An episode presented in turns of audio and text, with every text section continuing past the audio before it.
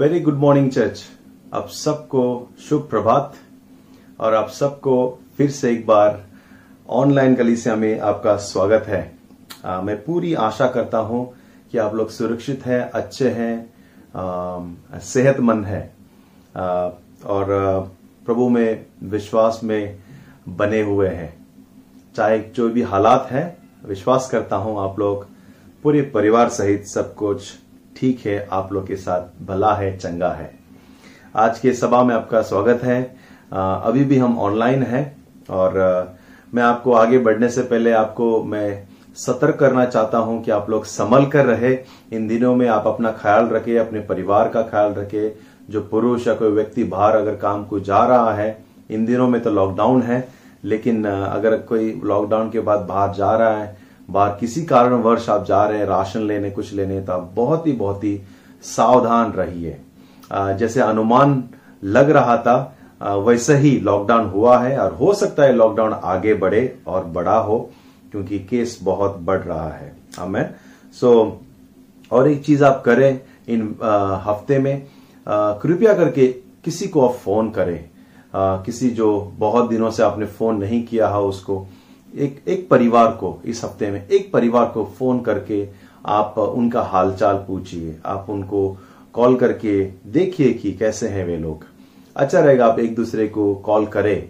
और ऐसे परिवार को कॉल कीजिए जिसको आपने बात नहीं किया हो बहुत दिन हुए। मैं गए गए हफ़्ते में आ, मैं और मार्गरेट हम लोग बहुत से लोगों से बात कर रहे थे कॉल करके। और कॉल सेंटर की तरह हम कॉल कर रहे थे। पूरा यू नो बहुत सारा बात करना सुबह, दोपहर, शाम, और खास करके उन लोगों को जो बीमार हैं, जो नो खास करके कोविड फैमिली जो है इस वायरस से पीड़ित है उन लोगों से।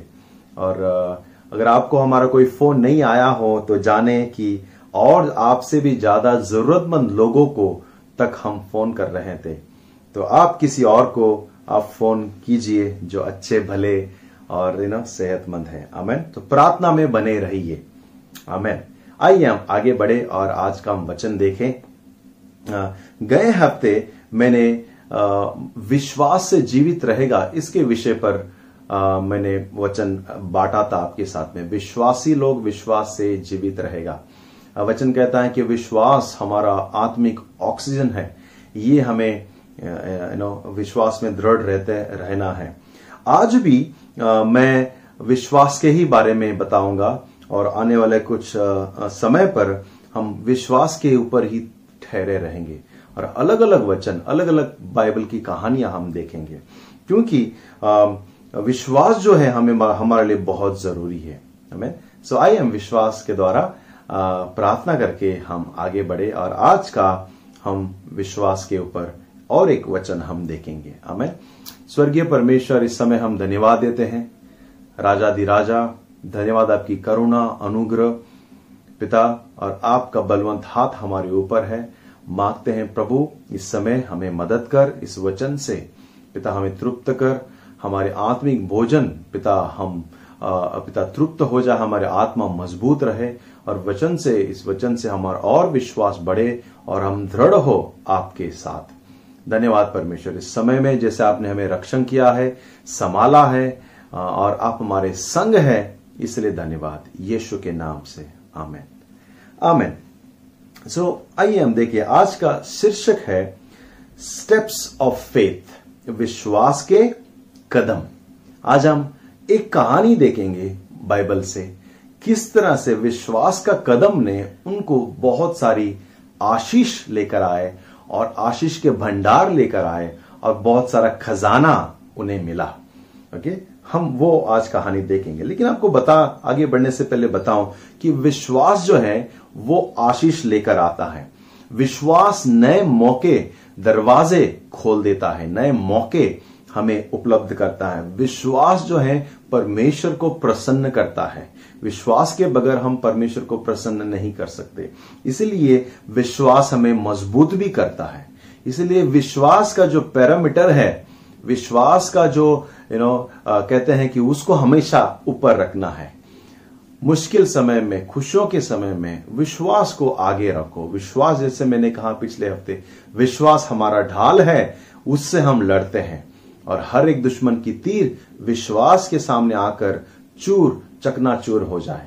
इसीलिए ज़रूरी है विश्वास हमारा बढ़ता रहे, मज़बूत होता रहे और फलवंत होता रहे। आइए हम एक कहानी आज देखेंगे। विश्वास के विषय में। दो राजा सात और एक से आठ में पढ़ूँगा। आप मेरे साथ पढ़ सकते हैं। दो राजा seven one two eight okay आओ हम साथ पढ़े। तब एलिशा ने कहा यहुआ का वचन सुनो। यहुआ यह कहता है, कल इसी समय समरिया के फाटक में सहा भर मैदा एक शेकेल में और दो सहा जो भी एक शेकेल में बिकेगा।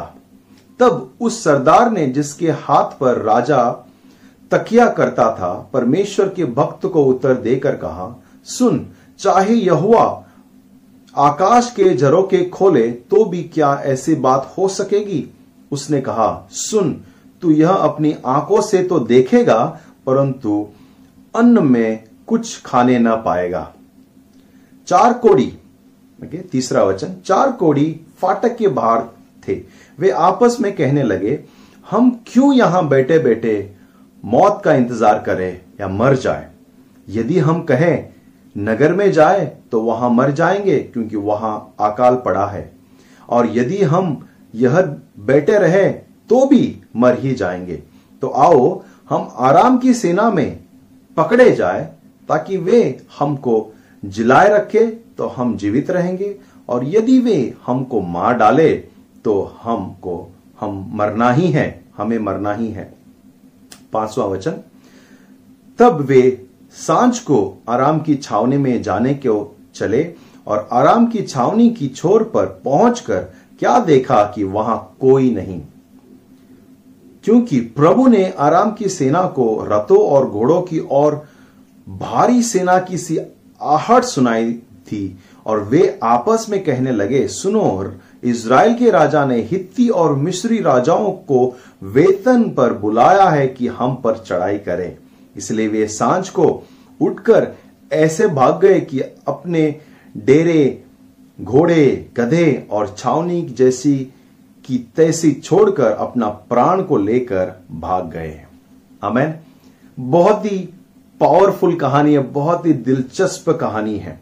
यहाँ हम देखते हैं एलिशा जो जो नबी हैं राजा के पास आकर कहता है देखो आ, कल इसी समय बहुत ही सस्ते में तुम्हें अनाज मिलेगा बहुत ही कम दाम में आ, बहुत सारा अनाज मिलेगा। और उनका जो सेवक है राजा का सेवक वो कहता है अगर परमेश्वर अपना स्वर्ग का झरोके भी खोल दे तो ऐसा दिन नहीं आएगा।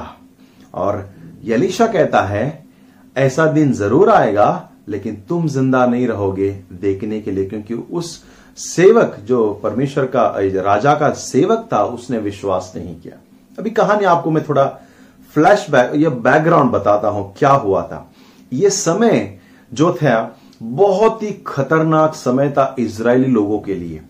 इस समय इज़राइली लोग जो है, बहुत ही मुश्किल दौर पे जा रहे हैं, बहुत ही तकलीफ़ में है, बहुत ही संघर्ष में है, ऐसा दौर शायद ही यू नो आया होगा उनके राज्य में। क्योंकि जो एक दुश्मन है आराम जो राजा है, उसने पूरे इज़राइल की घेराबंदी कर चुका है। कोई अनाज नहीं आ रहा अंदर, कोई पानी या कोई खाने की वस्तु नहीं है, कोई सप्लाई नहीं है, सब कुछ बंद है। और राजा जो है, शहर के बाहर फाटक के बाहर डेरा डालकर उसकी पूरी सेना इस राज्य को ब्लॉक करके बैठा है। उसके रास्ते के ऊपर छावनी डाली हुई है और इसराइल को जो समरिया है, उसको ब्लॉक करके बैठा है। दूसरी, क्योंकि बहुत साल से बारिश नहीं हुई है, ओके? इसी वजह से कोई अनाज बाकी नहीं है, कोई खाना नहीं है, कोई खाने की वस्तु नहीं है। अकाल पड़ा है। थोड़ा सा जो भी खाना है, वो बहुत ही महँगा हो चुका है, बहुत ही महँगा हो चुका है। और लोगों को वो इतना पैसा नहीं है कि वो खाना या जवार का, या बाजरा का, या कोई अन्न जो आटा है, वो खरीद सके। इसीलिए इसीलिए जो है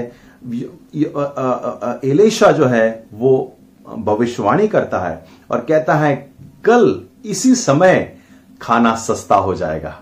इसीलिए वो जो सेवक है, वो विश्वास नहीं कर रहा है। आज हम जानते हैं हमारे देश में बहुत ही महँगा, महँगाई बढ़ गई है। 85 या यू नो 87 जो भी है, पेट्रोल हो गया है। अगर मैं आपको कहूँ, कल इसी टाइम पे जो आपका पेट्रोल है, वो थर्टी फाइव रुपीज़ हो जाएगा। तो क्या आप विश्वास करेंगे? बहुत ही मुश्किल होगा। लेकिन ऐसा ही कुछ समय है जो इलीशा कहता है, कल इसी समय पर पेट्रोल 35 हो जाएगा। और जो विश्वास नहीं करता, वो कहता है उसे कहता है, पेट्रोल तो सस्ता हो जाएगा, लेकिन तुम ज़िंदा नहीं रहोगे इस देखने के लिए। यह समय बहुत ही अकाल पड़ा है। यहाँ तक कि भी लोग जो है, अपने बच्चों को मार के खा रहे हैं। हाँ, इसी अध्याय में, छठवा अध्याय में जो औरत है, अपने बच्चों को मार के पका के खाए हैं, क्योंकि उनको ज़िंदा रहना है। इतना दुर्दशा हो चुकी है इस देश की। और कहानी कुछ और मोड़ लेती है। उस फाटक पे चार कोड़ी दोस्त बैठे हैं। चार कोड़ी है जो अरो फाटक के बाहर बैठे हैं, क्योंकि उन दिनों में इसराइल में कुछ कोड़ियों को अंदर नहीं लेते थे, वो बाहर रहते थे। और वहाँ बैठे हैं, भूखे हैं, लाचार हैं, कोई मदद नहीं है, कोई खाना नहीं है, और वो मर रहे हैं। वह इंतज़ार कर रहे हैं कि कोई कुछ चमत्कार होगा। और उसी क्षण उनके जीवन में कुछ होता है। और वो कहते हैं एक दूसरे को, क्यों हम बैठे बैठे मौत का इंतज़ार करें यहाँ पर? वो चारों जो कोड से भरे हुए हैं, बीमार हैं, लेकिन उनका विश्वास अभी जवाब दे चुका है। वो कहते हैं, क्यों हम यहाँ बैठे और क्यों हम मौत का इंतज़ार करें बैठे बैठे? वो कहते हैं कि अगर हम शहर में गए तो शहर में कोई खाना नहीं है, वहाँ पे अकाल है, वहाँ पे मरना तय है। यहाँ हम बैठे रहे तो यहाँ भी मरना तय है। यहाँ पर भी हम बैठ के मरने वाले हैं। क्यों ना हम दुश्मन की छावनी में जाए? वो कहते हैं एक दूसरे को, क्यों ना हम दुश्मन की छावनी को जाए, जो शहर के बाहर डेरा डाल के बैठा है? हम वहाँ जाएँगे। अगर वो मारना चाहे तो मारने दो, वैसे भी हम मरने वाले हैं। अगर नहीं मारे तो हो सकता है वो हमें कुछ खाने के लिए दे दे और हमें ज़िंदा रख दे। यह सोचकर वे दोनों, चारों जो है, उठ पड़ते हैं।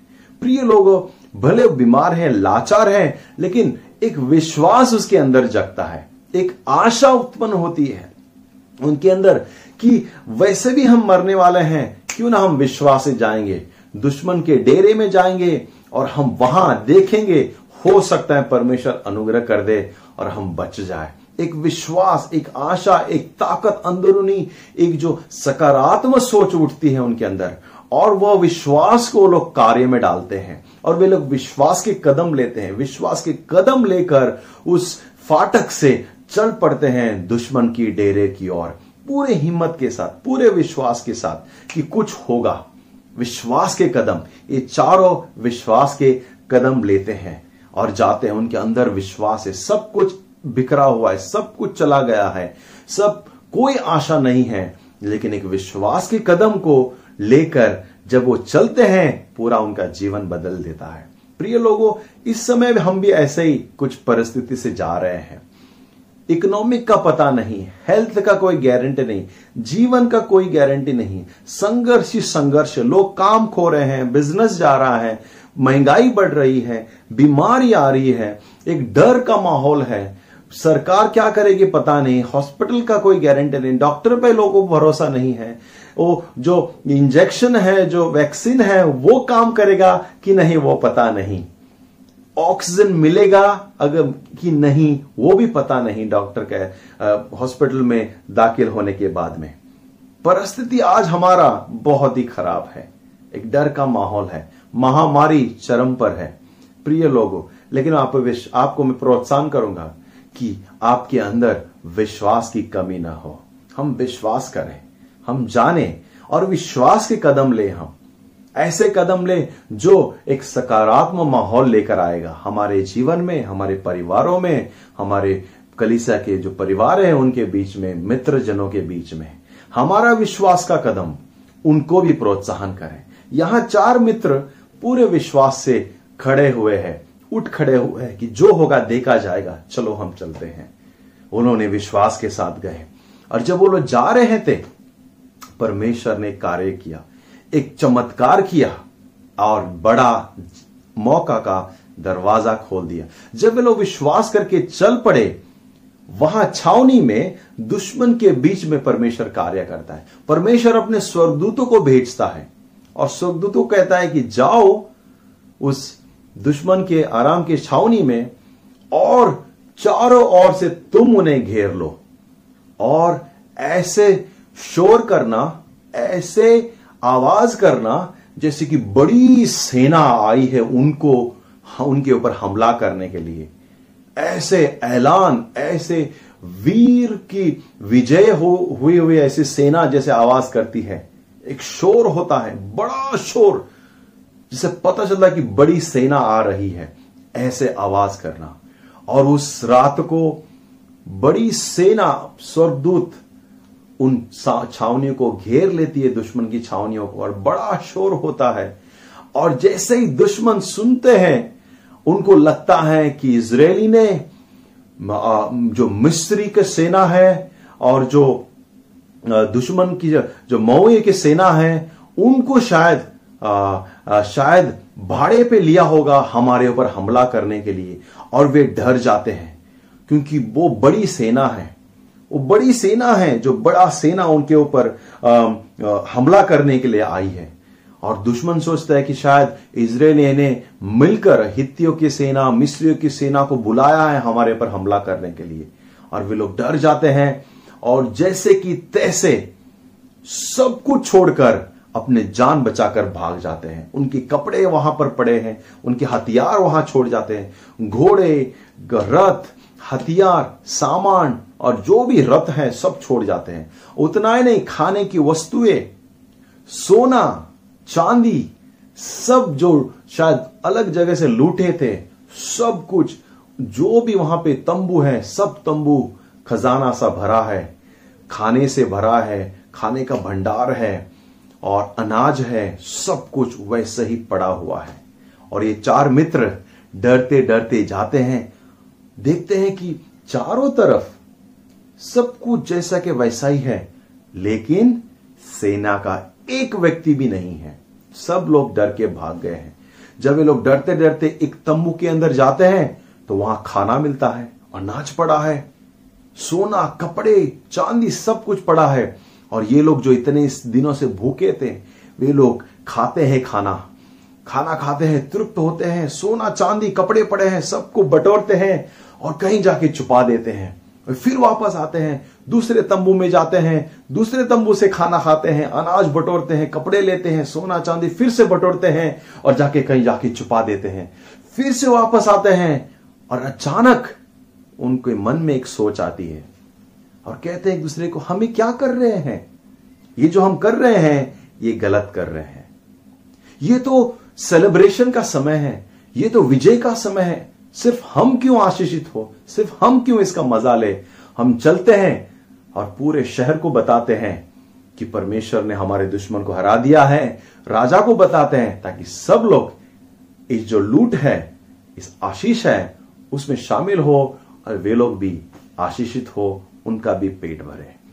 और फिर ये जो मित्र हैं, ये चारों जो कोड से, जो लोग हैं कोड से भरे हुए, जिनको शहर ने शहर से बाहर निकाला है।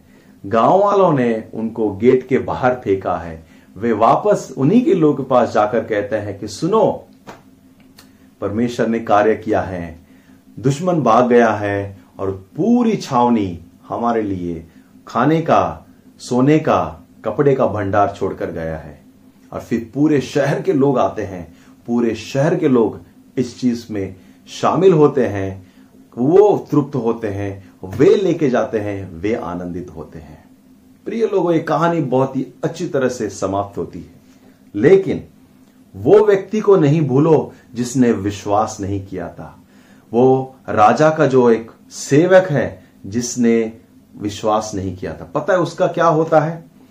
वह जब गाँव और शहर के जो लोग हैं, भड़कम हड़कम मच जाती हैं, उस छावनी में जाकर खाने का भंडार लेने के लिए तो ये व्यक्ति उनके पैरों के नीचे दबकर मर जाता है।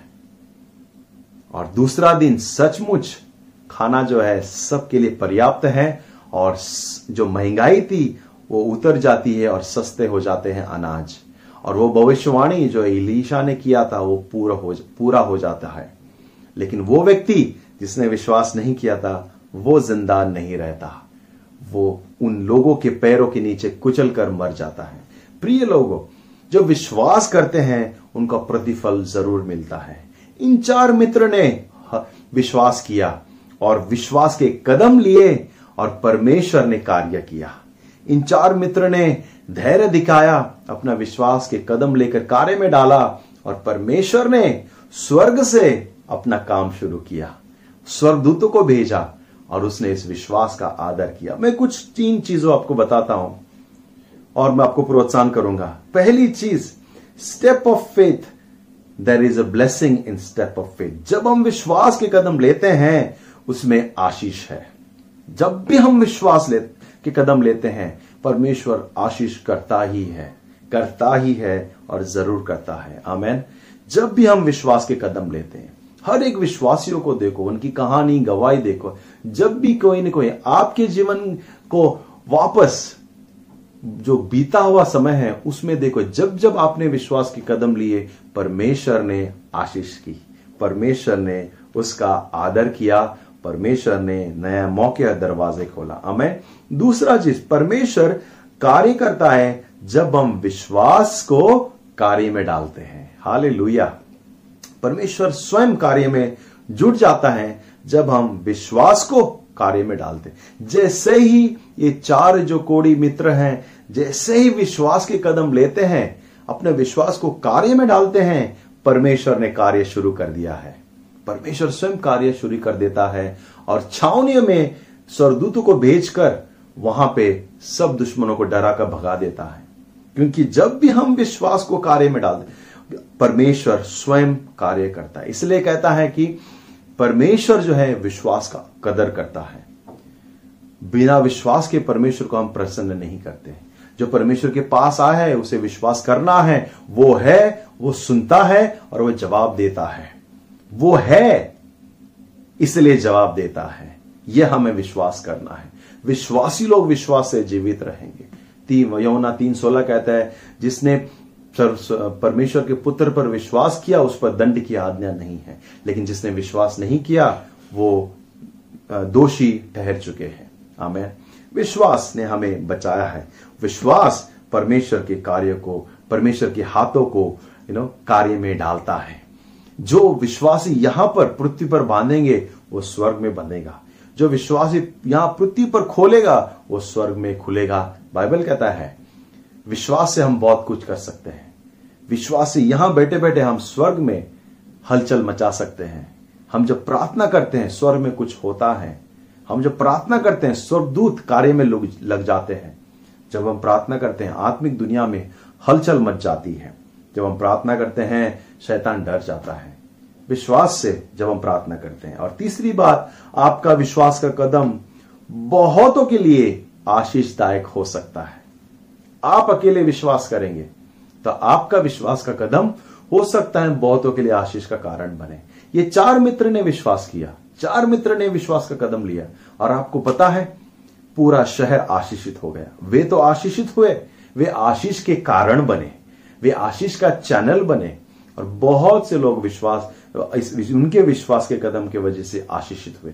जो भूखे मर रहे थे, जो तड़प रहे थे, जो अकाल में थे, जहाँ तक नौबत आई थी कि इंसान इंसान को काट के खा रहा था। ऐसे समय पर परमेश्वर ने इन चार कोड़ियों को जो शहर से बाहर फेंका हुए थे, उनका इस्तेमाल करके, उनके विश्वास की वजह से ये पूरा शहर और पूरी समाज, पूरा जो वहाँ के लोग हैं, आशीषित होते हैं। प्रिय लोग, हमारे विश्वास के कदम बहुत से लोगों के लिए आशीष का कारण बन सकते हैं। आप आशीष के कारण पर बन सकते हैं। आपका परिवार आपकी वजह से आशीष हो सकता है। आपके बच्चे, आपके बीवी बच्चे आशीष हो सकते हैं आपके विश्वास के कारण की वजह से। आपका समाज, आपका कम्युनिटी आपका गाँव, आपका शहर, आपका देश आपके विश्वास के कदम से आशीषित हो सकते हैं। आप विश्वास का कारण बन सकते हैं। हम विश्वासी लोग विश्वास के कारण बन सकते हैं। ये अच्छा मौका है कि ये खबर हम दूसरों तक पहुँचाए। ये चार विश्वासी जो हैं, चार विश्वासी जब वो लोग आशीषित हो रहे थे, वो सिर्फ़ अपने के बारे में नहीं सोचे, वो दूसरों के बारे में भी सोचे। और ये कहा कि ये तो बड़ी खबर है, ये तो विजय की खबर है, ये तो खुशी की खबर है, हम हम तक न रखे, हम बाकी लोगों को भी बताए, वे भी आशीषित हो जाए। प्रिय लोगों, सबसे बड़ी खबर यह है कि यीशु ही मसीह है। यीशु ही चंगाई दाता है। यीशु ही स्वयं स्वर्गीय परमेश्वर का पुत्र है। ये खबर आपके पास है, हमारे पास है। हम ही क्यों आशीषित हो? हम ही सिर्फ़, हम ही क्यों स्वर्ग में जाए? क्यों ना हम जो नहीं जानते उनको बताए। ये समय है, लोग पीड़ित हैं, लोग सच्चाई की खोज कर रहे हैं, लोग दुखी हैं। आशा की किरण, विश्वास की किरण उनके लिए जीवन परिवर्तन कारण हो सकता है। आप आशीष का कारण हो सकते हैं। जीवनों तक पहुँचना, ज्योति लाना, हो सकता है आप उन जीवन में ज्योति लाएँगे जब आप समय अंधकार में है। अब समय मुश्किल में है, लोग तकलीफ़ में है, लोग परेशानी में है, लोग दुखी हैं, लोग पीड़ित है। आप आशीष का कारण बन सकते हैं। लेकिन उसके साथ साथ एक मैं आपको वार्निंग भी बता दूँ। अविश्वास एक पाप है और उस पाप की सजा भी है। अविश्वास एक पाप है। याद है राजा का, वो सेवक जिसने विश्वास नहीं किया, वह उस अविश्वास का, उसका जो है, उसको सजा भी मिली और मौत थी उसकी सजा।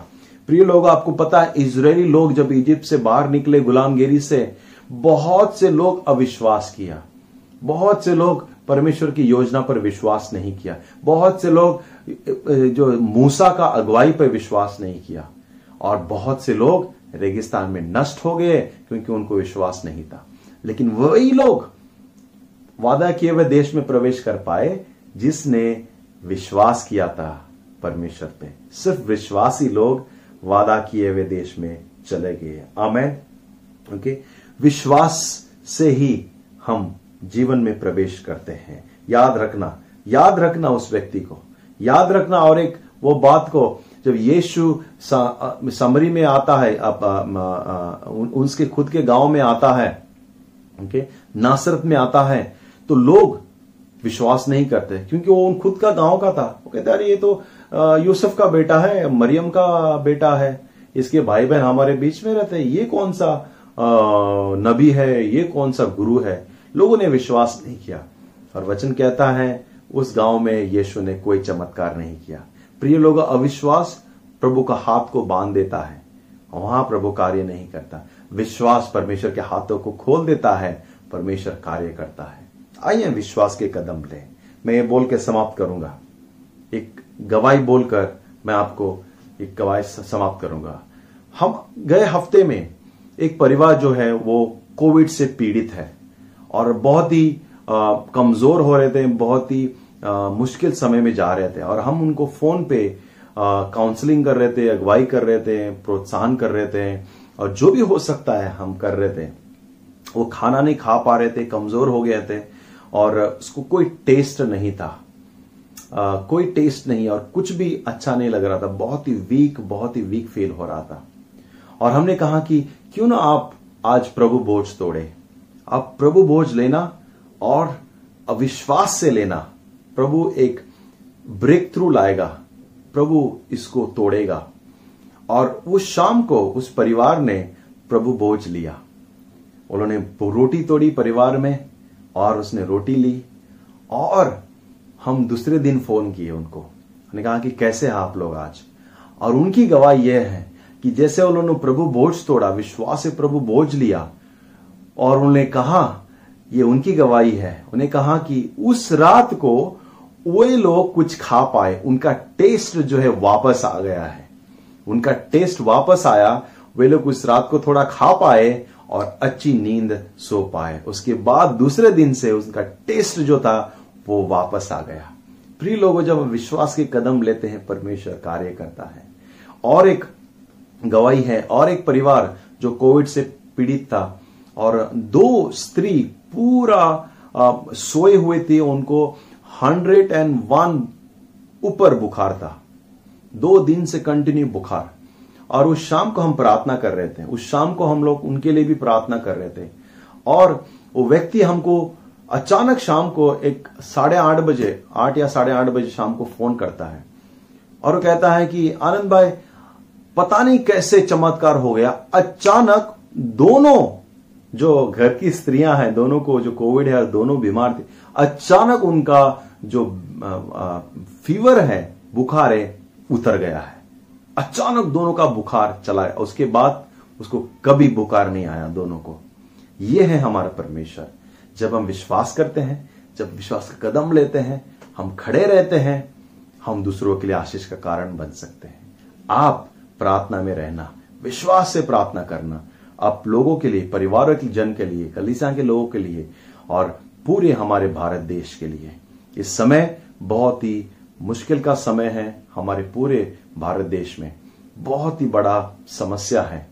हम प्रभु को धन्यवाद दें, उसने हमें सुरक्षित रखा है, लेकिन प्रभु से हम प्रार्थना करें, हमारे देश को आशीष कर।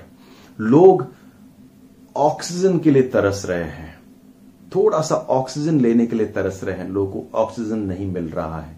प्रिय लोगों, हम प्रभु को धन्यवाद देना है, जिसने हमें जीवन भर फ्री में ऑक्सीजन दिया है।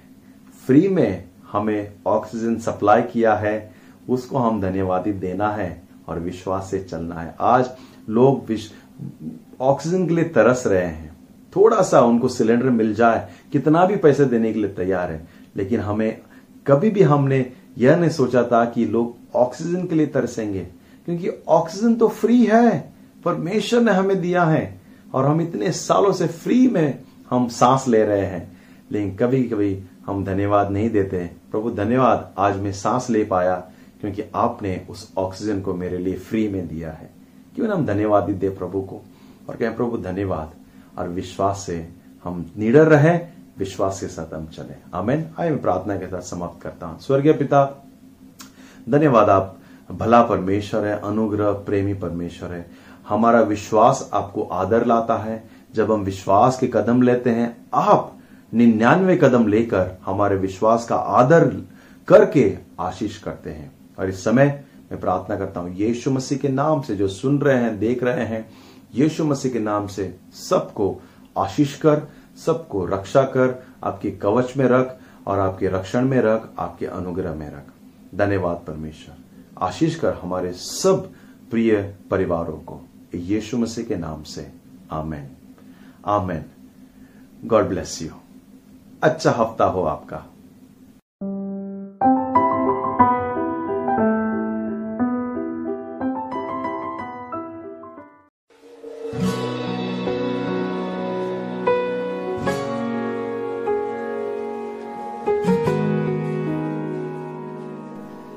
Good morning church very very good morning अब सबको सुप्रभात। अब सबका स्वागत है आज के ऑनलाइन कलीसिया में। विश्वास करता हूँ आप लोग ठीक है अच्छे हैं सेहतमंद है। प्रभु को धन्यवाद। जो केस चल रहा था सिलसिला वो टूट गया है हमारे कलिसिया में इसलिए प्रभु को धन्यवाद। और बाकी सब अच्छे हैं मैं विश्वास करता हूँ। अमेन सो so, हमको पता नहीं कि लॉकडाउन और कितना दिन रहेगा। आज फिर न्यूज़ आई है कि शायद और बढ़ेगा। तो हम अब तक लॉकडाउन में हैं लेकिन कलीसिया खुला है। ठीक है? आप और हम कलीसिया तो कलीसिया खुली है लेकिन यू नो सब लोग लॉकडाउन में हैं।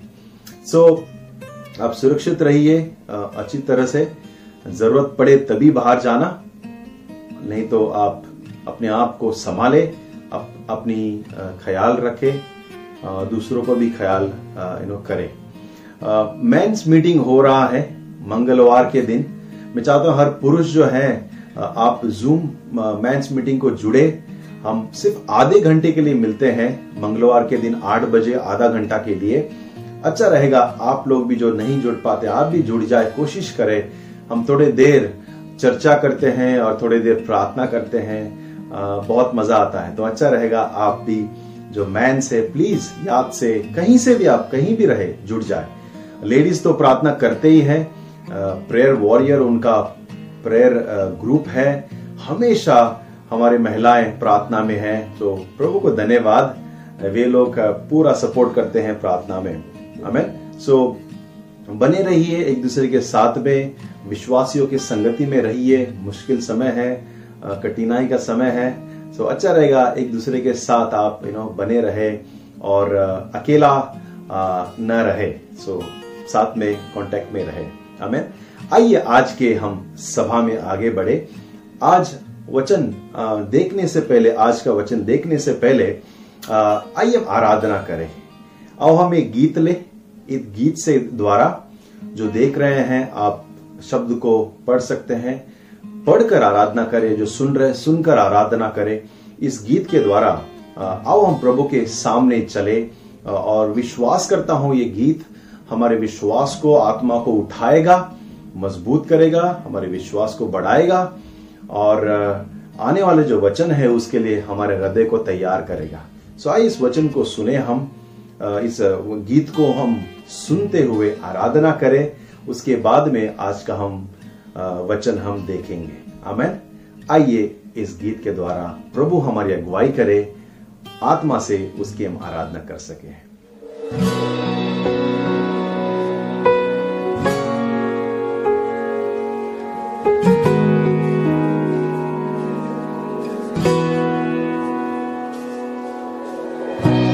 जाऊँ तेरी योजना है मैं जैसा हूँ तेरी रचना मेरा जीवन तेरे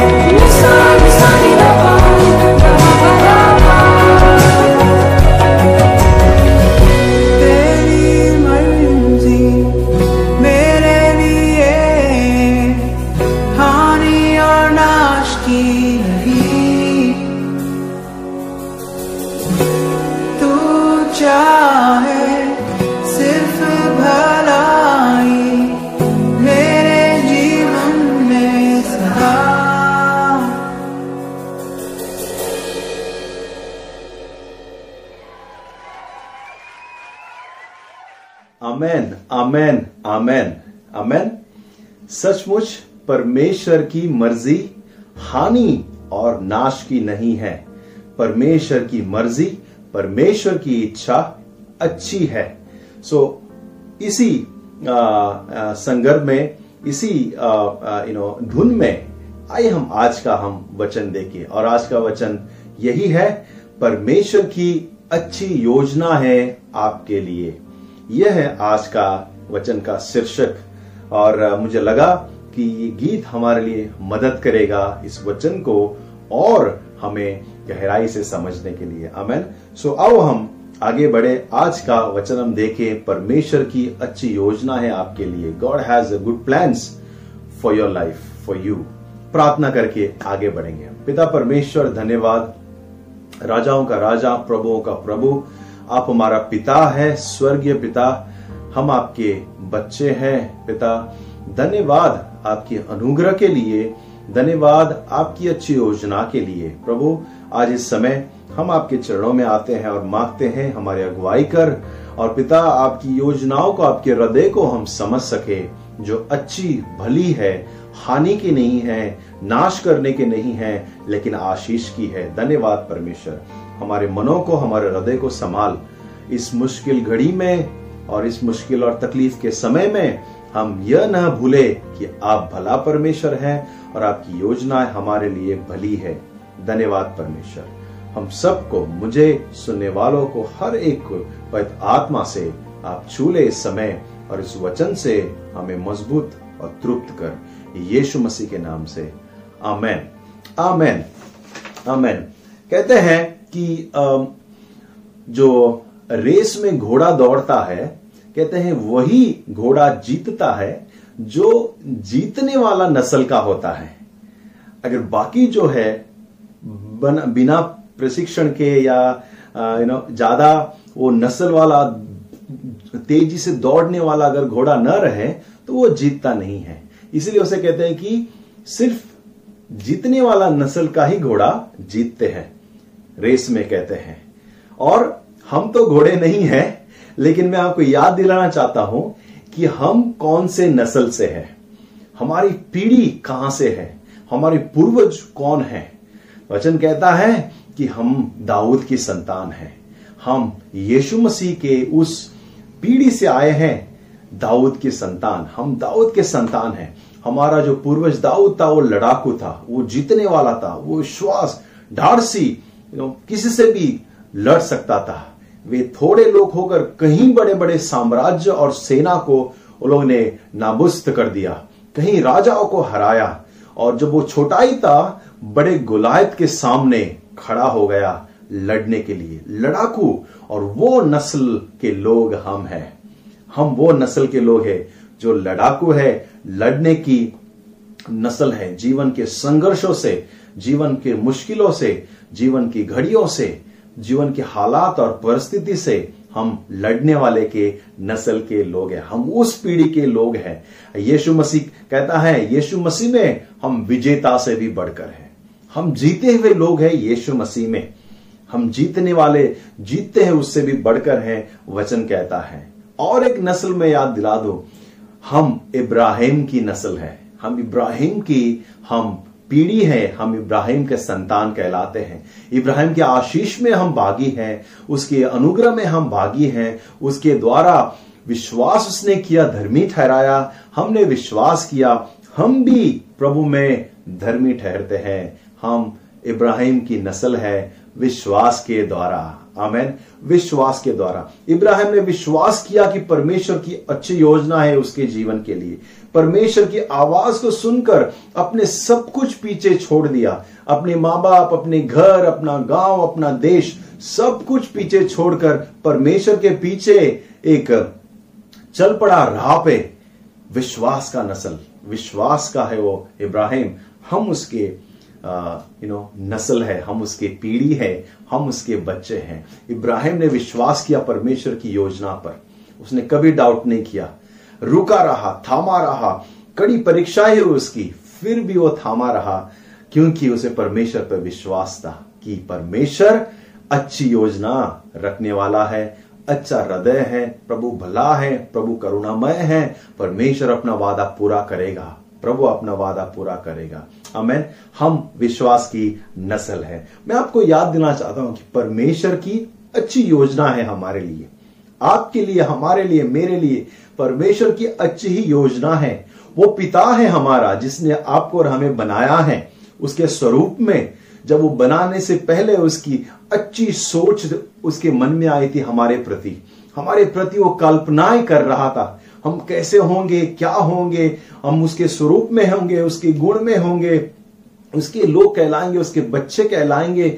हम सृष्टिकर्ता के सृष्टि है, हम उसके बच्चे हैं। यीशु मसीह कहता है, तुम हे अब्बा पिता करके प्रार्थना कर सकते हो। हम परमेश्वर के संतान हैं। हम we are the children of living God heavenly God हमारा पिता स्वर्ग में रहता है। एक पिता, एक पेरेंट्स जो होते हैं माँ बाप कैसे कल्पनाएँ रखते हैं अपने बच्चों के लिए? अपने बच्चों के प्रति क्या सोचते हैं वे लोग? आप जानते हैं? अच्छी योजना। प्रभु को धन्यवाद। एनएलसी परिवार में बहुत सारे बच्चे यू नो प्रभु दे रहा है, बहुत सारे बच्चे जन्म ले रहे हैं, हम अंदर से भी बढ़ रहे हैं। धन्यवाद। नए नए young young parents you know पैदा हो रहे हैं, बाप बन रहे हैं माँ बाप बन रहे हैं, और भी बनने वाले हैं। यू नो प्रभु को धन्यवाद। मैं आपको पूछना चाहता हूँ, जो माँ बाप अभी बने हैं ऑलरेडी बन गए हैं क्या आपके बच्चे होने से पहले होने से पहले कैसे आपकी योजना थी? कैसे आपकी कल्पनाएँ थी? प्लान्स थे आपके बच्चों के लिए। क्या आप ये सोच रहे थे? आने दो। लड़का या लड़की, जो भी होने दो, उसका, उसको दिखाएँगे हम लोग। क्या आप जो माँ बाप है, ऐसे सोच रहे थे? आपके बच्चे होने से पहले कि होने दो, उसको दिखाता हूँ मैं। उसको मैं बहुत सताऊँगा, उसको मैं मारूँगा, उसको मैं तकलीफ़ दूँगा। आने दो हमारे बच्चों को। क्या आप ऐसे सोच रहे थे? बिल्कुल नहीं। बिल्कुल नहीं। इनफैक्ट आप उनके लिए तैयारी कर रहे थे। आप उनके लिए धन इकट्ठा कर रहे थे। आप उनके लिए साधन इकट्ठा कर रहे थे। आप उनके लिए दिन रात मेहनत कर रहे थे। आप उनका कमरा सजा रहे थे। आप उनका बेडशीट ले रहे थे। आप उनकी दवाई के बारे में सोच रहे थे। आप उनके डॉक्टर के बारे में सोच रहे थे। आप उनके फ्यूचर के बारे में तब से बचाना शुरू कर दिया है जब वो पैदा भी नहीं हुए थे। अगर आप और हम मनुष्य होकर माँ बाप किस तरह हम सोचते हैं अपने बच्चों के बारे में भली तो क्या परमेश्वर जो स्वर्ग से, स्वर्ग का मालिक है, जो भला और दयावान और अनुग्रहशाली और प्रेमी परमेश्वर है, क्या वो हमारे लिए अच्छी, भली और आशीष की योजना नहीं करेगा? हाँ परमेश्वर की अच्छी ही योजना है हमारे लिए। देखो, यर्मिया उन्तीस ग्यारह ट्वेंटी नाइन इलेवन क्या कहता है? क्योंकि यहुआ की यह वाणी है कि जो कल्पनाएँ मैं तुम्हारे विषय में करता हूँ, उन्हें मैं जानता हूँ। वे हानि की नहीं, वरन खुशल की है, और अंत में तुम्हारी आशा पूरा करूँगा। हाले परमेश्वर कहता है कि उसकी कल्पनाएँ, उसकी योजनाएँ खुशल की है, आशीष की है, अनुग्रह की है, हमारी इच्छा पूरी करने की है। वो हमारा स्वर्गीय पिता है। हम उसके वचन को पकड़े रहे, उसके वादों को हम पकड़े, उसके प्रोमिस को हम पकड़े रहे। मज़बूत है उसका वादा। जितना उसका वादा उतना ही मज़बूत है, जितना हमारा परमेश्वर मज़बूत है।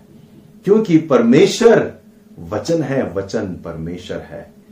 वो दोहदारी तलवार बना, वचन बना।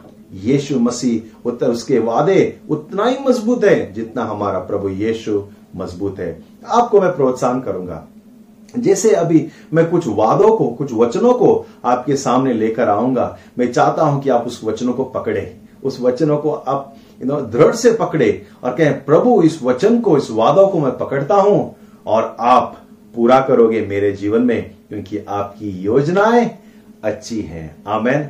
आमेन आमेन। आप इस सीज़न में शायद सोच रहे होंगे कि कुछ चीज़ें जो है, असंभव है मेरे लिए। आप सोच रहे होंगे कि अभी मेरे जीवन में चीज़ें बहुत ही असंभव है, लेकिन परमेश्वर कहेगा, सब कुछ संभव है मेरे से।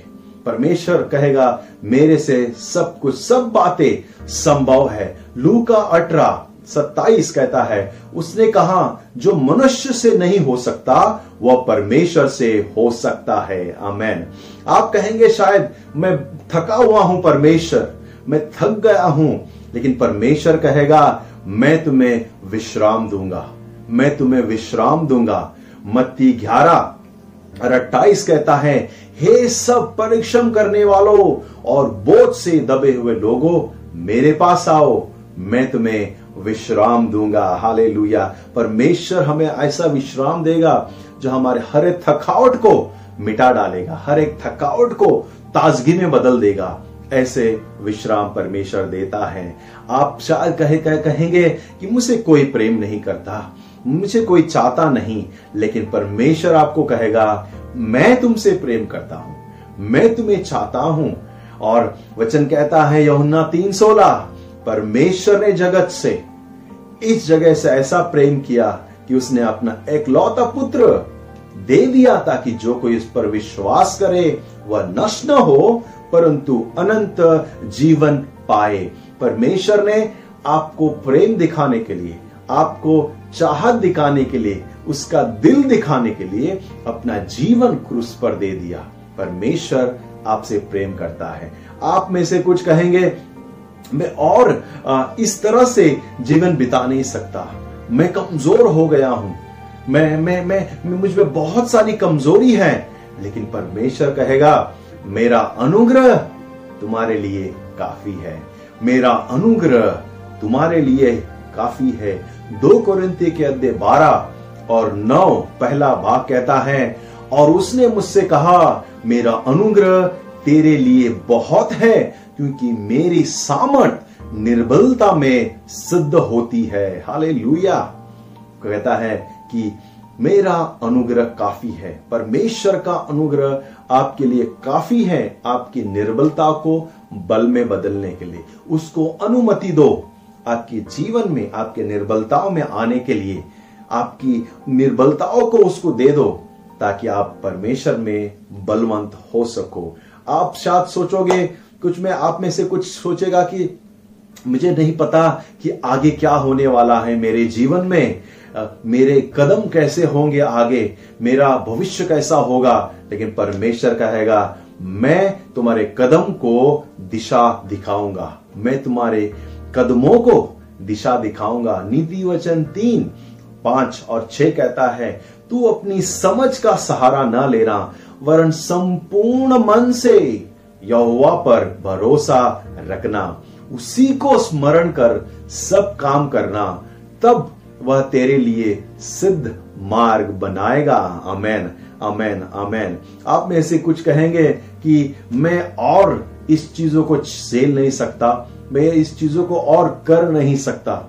मुझमें बल नहीं है, लेकिन परमेश्वर कहेगा, मैं मैं कर सकता हूँ और तुम कर सकते हो, तुम कर सकते हो। फिलिपिन चार, तेरा कहता है, जो मुझे सामर्थ देता है, उसमें मैं सब कुछ कर सकता हूँ। हाँ आप कर सकते हैं। आप थके नहीं हैं, आप मांझे नहीं हैं, आप, आपका कार्य खत्म नहीं हुआ है, आप कर सकते हैं। भले आप अपने आप को कमज़ोर महसूस कर रहे हो, प्रिय लोगों, लेकिन आप कर सकते हैं। और आप में से कुछ कहेंगे, मैं तो काबिल ही नहीं हूँ। मैं तो काबिल नहीं, कोई काबिलियत मुझमें नहीं है। लेकिन परमेश्वर आपसे कहेगा, मैं काबिल हूँ। मैं परमेश्वर तुम्हारा, मैं काबिल हूँ। दो कोरिंथियर नौ वचन आठ कहता है, परमेश्वर सब प्रकार का अनुग्रह तुम्हें बहुताई से दे सकता है, जिससे हर बात में और हर समय सब कुछ जो तुम्हें आवश्यकता हो तुम्हारे पास रहे और हर एक भले काम के लिए तुम्हारे पास बहुत कुछ हो। हाले कहता है कि तुम, परमेश्वर ने तुम में सब कुछ दिया है। सब कुछ वो जो तुम्हारी ज़रूरत है, काम करने के लिए, आपकी योजना पूरा करने के लिए, आपके जीवन के हर एक ज़रूरत पूरी करने के लिए सब कुछ परमेश्वर ने आपको दिया है, आपको काबिल बनाया है। परमेश्वर कहता है, मैं काबिल हूँ, मैंने तुम्हें काबिल बनाया है। आप में से कहेंगे, मैं तो किसी का लायक नहीं हूँ। भी जो चीज़ हो रहा है मेरे साथ में अब इस समय पर जो मेरे साथ इतनी सारी चीज़ हो रहा है, ओके, मैं इसके योग्य नहीं हूँ, मैं कर नहीं सकता। लेकिन परमेश्वर कहेगा, देखो, मैं देखे मैं योग्य हूँ, मैं योग्य हूँ और मैं तुम्हारे साथ हूँ। रोमियो आठ, अट्ठाईस कहता है, और हम जानते हैं कि जो लोग परमेश्वर से प्रेम रखते हैं, उनके लिए सब बातें मिलकर भला ही ही उत्पन्न करती है। अर्थात उन्हीं के लिए जो उनके इच्छा के अनुसार बुलाए गए हैं। आप बोल रहे हो कि बहुत सारा चीज़ हो रहा है प्रभु मेरे जीवन में। बहुत सारा संघर्ष है। मेरे साथ कुछ अच्छा नहीं हो रहा है। मैं गिर रहा हूँ मैं मुश्किल में हूँ, मेरे काम या पैसा, मेरा फ्यूचर मेरा पढ़ाई, लेकिन प्रभु का वचन कहता है, जो परमेश्वर से प्रेम करते हैं, उनके लिए हर एक बातें भलाई उत्पन्न करेगी, भलाई उत्पन्न करेगी। आमेन। आप में से कुछ कहेंगे, मैं अपने आप को माफ़ नहीं कर सकता। मैं गिर चुका हूँ। मैंने गलत किया है। मैंने गलती की है। लेकिन परमेश्वर आपसे कहेगा, मैं तुम्हें माफ़ करता हूँ। आई फॉरगिव यू मैं तुम्हें माफ़ करूँगा। ये यहुना एक नौ कहता है, यदि हम अपने पापों को मान ले और वह हमारे पापों को क्षमा करने और हमें सब अधर्म से शुद्ध करने, विश्वास योग्य और धर्मी है। जब हम अपने पापों को क्षमा मांगते हैं, स्वीकार करते हैं, परमेश्वर हमारे पापों को क्षमा करता है, हमें नया जीवन देता है। नीति वचन 28 और तेरह कहता है, जो अपने अपराध छिपा रखते हैं उसका कार्य सफल नहीं होगा, परंतु जो अपन उनको मान लेता है और छोड़ भी देता है, उस पर दया की जाएगी। जब हम अपने गुनाहों को परमेश्वर के सामने लाकर रखते हैं, छुपाते नहीं, देखिए, परमेश्वर दूर नहीं भागते, लेकिन हम अपने गुनाहों को प्रभु के सामने रखते हैं। कहते प्रभु, मुझसे गलती हो गई। ये रहा मेरा जीवन। खुला किताब है। आ परमेश्वर विश्वास योग्य है। वो हमें अनुग्रह देता है, दया देता है, नया जीवन देता है। आमेन आमेन आमेन। आप शायद सोचते होंगे, सब कुछ मेरे से नहीं हो रहा है। मेरे पास सब चीज़ें नहीं है। लेकिन परमेश्वर कहेगा, हर एक चीज़ मैं तुम्हें, हर एक ज़रूरत को पूरा करूँगा। फिलिपियो चार और उन्नीस कहता है, और मेरा परमेश्वर भी अपने उस धन के अनुसार जो महिमा सहित मसीह यीशु में है तुम्हारी हर एक घटी पूरा करेगा। पूरा करेगा आपकी कोई घटी नहीं है। यीशु में हमें कोई घटी नहीं है। हम पर्याप्त है सब कुछ मिला हुआ है सब कुछ हमारे पास है। हाले परमेश्वर का अनुग्रह है हमारे पास। और कोई चीज़ की घटी नहीं है। प्रभु हर एक चीज़ हमें हमें देगा। आप शायद कुछ लोग कहेंगे डर लग रहा है। कुछ लोग कहेंगे, मैं डराया हुआ हूँ, मैं घबराया हुआ हूँ।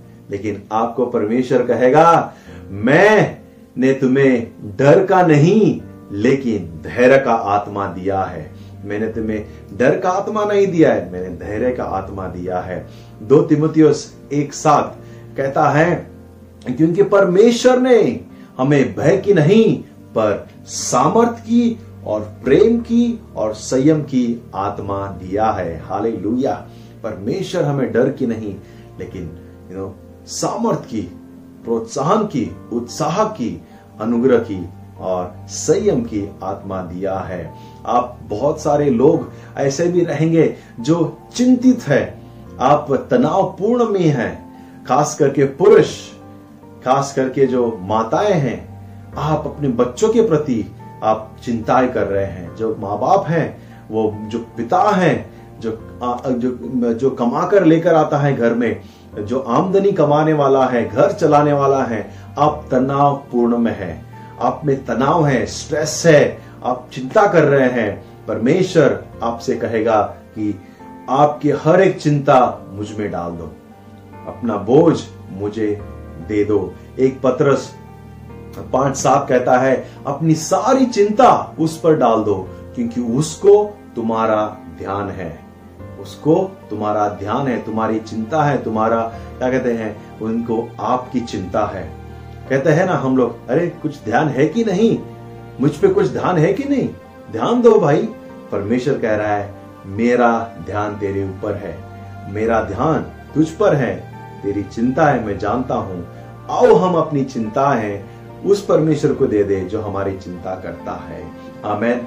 आप सोचते होंगे कुछ लोग कि मैं ज़्यादा होशियार नहीं हूँ, मैं समझदार नहीं हूँ, लेकिन परमेश्वर कहता है, मैं तुम्हें बुद्धि दूँगा, मैं तुम्हें समझदारी दूँगा, होशियारी मैं तुम्हें दूँगा। एक कुरंतिया एक तीस कहता है, परंतु उसी की ओर से तुम मसीह यीशु में हो, जो परमेश्वर की ओर से हमारे लिए ज्ञान ठहरा। ठहरा अर्थात धार्मिकता और पवित्रता और छुटकारा।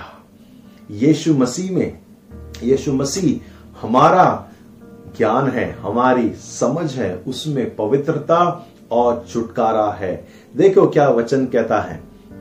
अयुब 28 28 कहता है, तब उसने मनुष्य से कहा, देख, प्रभु का भय मानना, यही बुद्धि और बुराई से दूर रहना, यही समझ है। मैं आपको कहना चाहता हूँ, जो परमेश्वर से धार्मिक धार्मिक भय रखता हो, परमेश्वर से प्रेम में भय रखता हो, बुराई से दूर रहता हो, वही समझदार है। उसके पास बुद्धि है, उसके पास ज्ञान है, उसकी वो सही, सिद्ध और समझदार पुरुष है, महिला है, जो बुराई से दूर रखता है। वो होशियार व्यक्ति है, परमेश्वर से प्रेम करने वाला, वो होशियार व्यक्ति है, वो समझदार व्यक्ति है वो ज्ञानी है जो बुराई से दूर रहता है। यही समझ है। आप में से कुछ लोग ये भी कहेंगे, प्रभु, मैं अकेला हूँ। कई दिनों से अकेला महसूस कर रहा हूँ। मेरा कोई नहीं है। पूछने वाला, ख्याल करने वाला, प्रेम करने वाला। परमेश्वर आपको कहेगा कि मैं तुम्हें कभी छोड़ूँगा नहीं, कभी त्यागूँगा नहीं। मैं तुम्हारे साथ हूँ। इब्रा, इब्रानियों के तेरह और पांचवा वचन कहता है, तुम्हारा स्वभाव लोभ रहित हो और जो तुम्हारे पास है, उसी पर संतुष्ट किया करो, क्योंकि उसने आप ही कहा है, मैं तुझे कभी छोड़ूँगा नहीं, कभी तुझे त्यागूँगा नहीं। परमेश्वर का वादा है, वो तुम्हें कभी छोड़ेगा नहीं, कभी त्यागेगा नहीं, वो तुम्हारे संग संग रहेगा। आप अकेले नहीं हैं, परमेश्वर सृष्टिकर्ता आपके साथ है। और आप में से कुछ लोग कहेंगे, मुझे पता नहीं मेरा भविष्य क्या होगा। पिछले दो साल से कुछ समझ में नहीं आ रहा है। न पढ़ाई का खबर है, न काम का खबर है, न हेल्थ की परवाह है, न हमारा फ्यूचर का हमें कुछ ज्ञात नहीं है। और आप अपने फ्यूचर के बारे में चिंतित है, चिंता कर रहे हैं। और आप बोल रहे हैं, मुझे पता नहीं मेरा भविष्य कैसा होगा। परमेश्वर आपसे कहेगा मैं अल्फ़ा और ओमेगा हूँ। मैं शुरुआत और अंत हूँ। मेरी योजना अच्छी है, मेरी कल्पनाएँ अच्छी है, मेरे सोच तुम्हारे लिए अच्छा है। यर्मिया, आओ मैं उसी वचन के साथ समाप्त करूँगा जो वचन से हम शुरू किए थे। यर्मिया 29 और 11 यू नो 29 11 कहता है, क्योंकि यहुआ की यह वाणी है, जो कल्पनाएँ मैं तुम्हारे विषय में करता हूँ, उन्हें मैं जानता हूँ। कहता है, हानि की नहीं वरण कुशल की है। और अंत में तुम्हारी आशा मैं पूरा करूँगा। ये परमेश्वर का वादा है कि उसकी, हमारी खुशल की योजना उसके पास है। अच्छा परमेश्वर सोच रहा है। हर एक माँ बाप जिस तरह अपने बच्चों के बारे में अच्छा ही सोचता है, उनके फ्यूचर के बारे में अच्छा ही सोचता है, उसी तरह से परमेश्वर आज कह रहा है कि वो हमारा पिता है और वो हमारे लिए अच्छी योजना है। अच्छी हानि की नहीं, नाश करने की नहीं, लेकिन परमेश्वर के पास हमारे लिए खुशल की योजना है। और आखिर में कहता है, मैं तुम्हारी इच्छाओं को, आशाओं को पूरा करूँगा। हमेशा हमारे बच्चों में कुछ डिज़ायर होता है इच्छाएँ होती है। कहते पापा, मुझे ये बनना है। डैडी, मुझे ये करना है। मम्मी, मुझे ये बनना है। वो इच्छा है। बच्चों की बहुत सारी इच्छा होती है। मुझे आइसक्रीम चाहिए, मुझे यहाँ जाना है, मुझे स्विमिंग करना है, मुझे साइकिल चलाना है, बहुत सारे इच्छाएँ, आशा होती है। उसी तरह हम उसके बच्चे हैं और हमारी आशाएँ, हमारे इच्छाएँ परमेश्वर ज़रूर पूरा करेगा। आइए हम प्रार्थना के साथ इस वचन को, आज के इस वचन का हम समाप्त करें कि परमेश्वर की इच्छा है, अच्छी इच्छा है आपके जीवन में। हमें अच्छी इच्छा है, अच्छी योजना है। अमेन। विश्वास करो, बने रहो और इस वचनों को पकड़े रहो विश्वास से। थैंक यू लॉर्ड स्वर्गीय पिता, धन्यवाद। हाँ इर्मिया उन्तीस ग्यारह कहता है, आपके मनों में हमारे लिए अच्छी योजना है, इच्छा है और प्लान्स और कल्पनाएँ हैं। परमेश्वर आपके मन को और आपके हृदय को हम समझ सके। धन्यवाद परमेश्वर।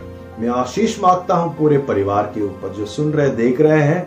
हर एक के ऊपर आपका वचन, पिता, राज्य करे, हम आपके वचन में रहे और आपकी ओर हमारा नज़र रहे, विश्वास में रहे।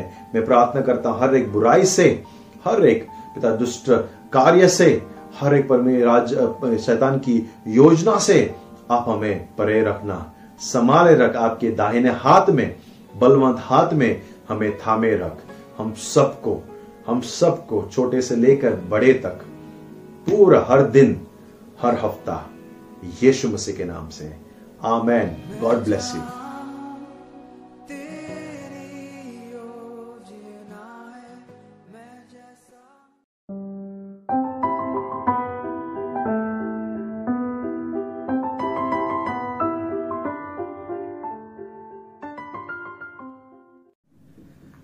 Morning church आप सबका फिर से एक बार इस रविवार कलीसिया में स्वागत है।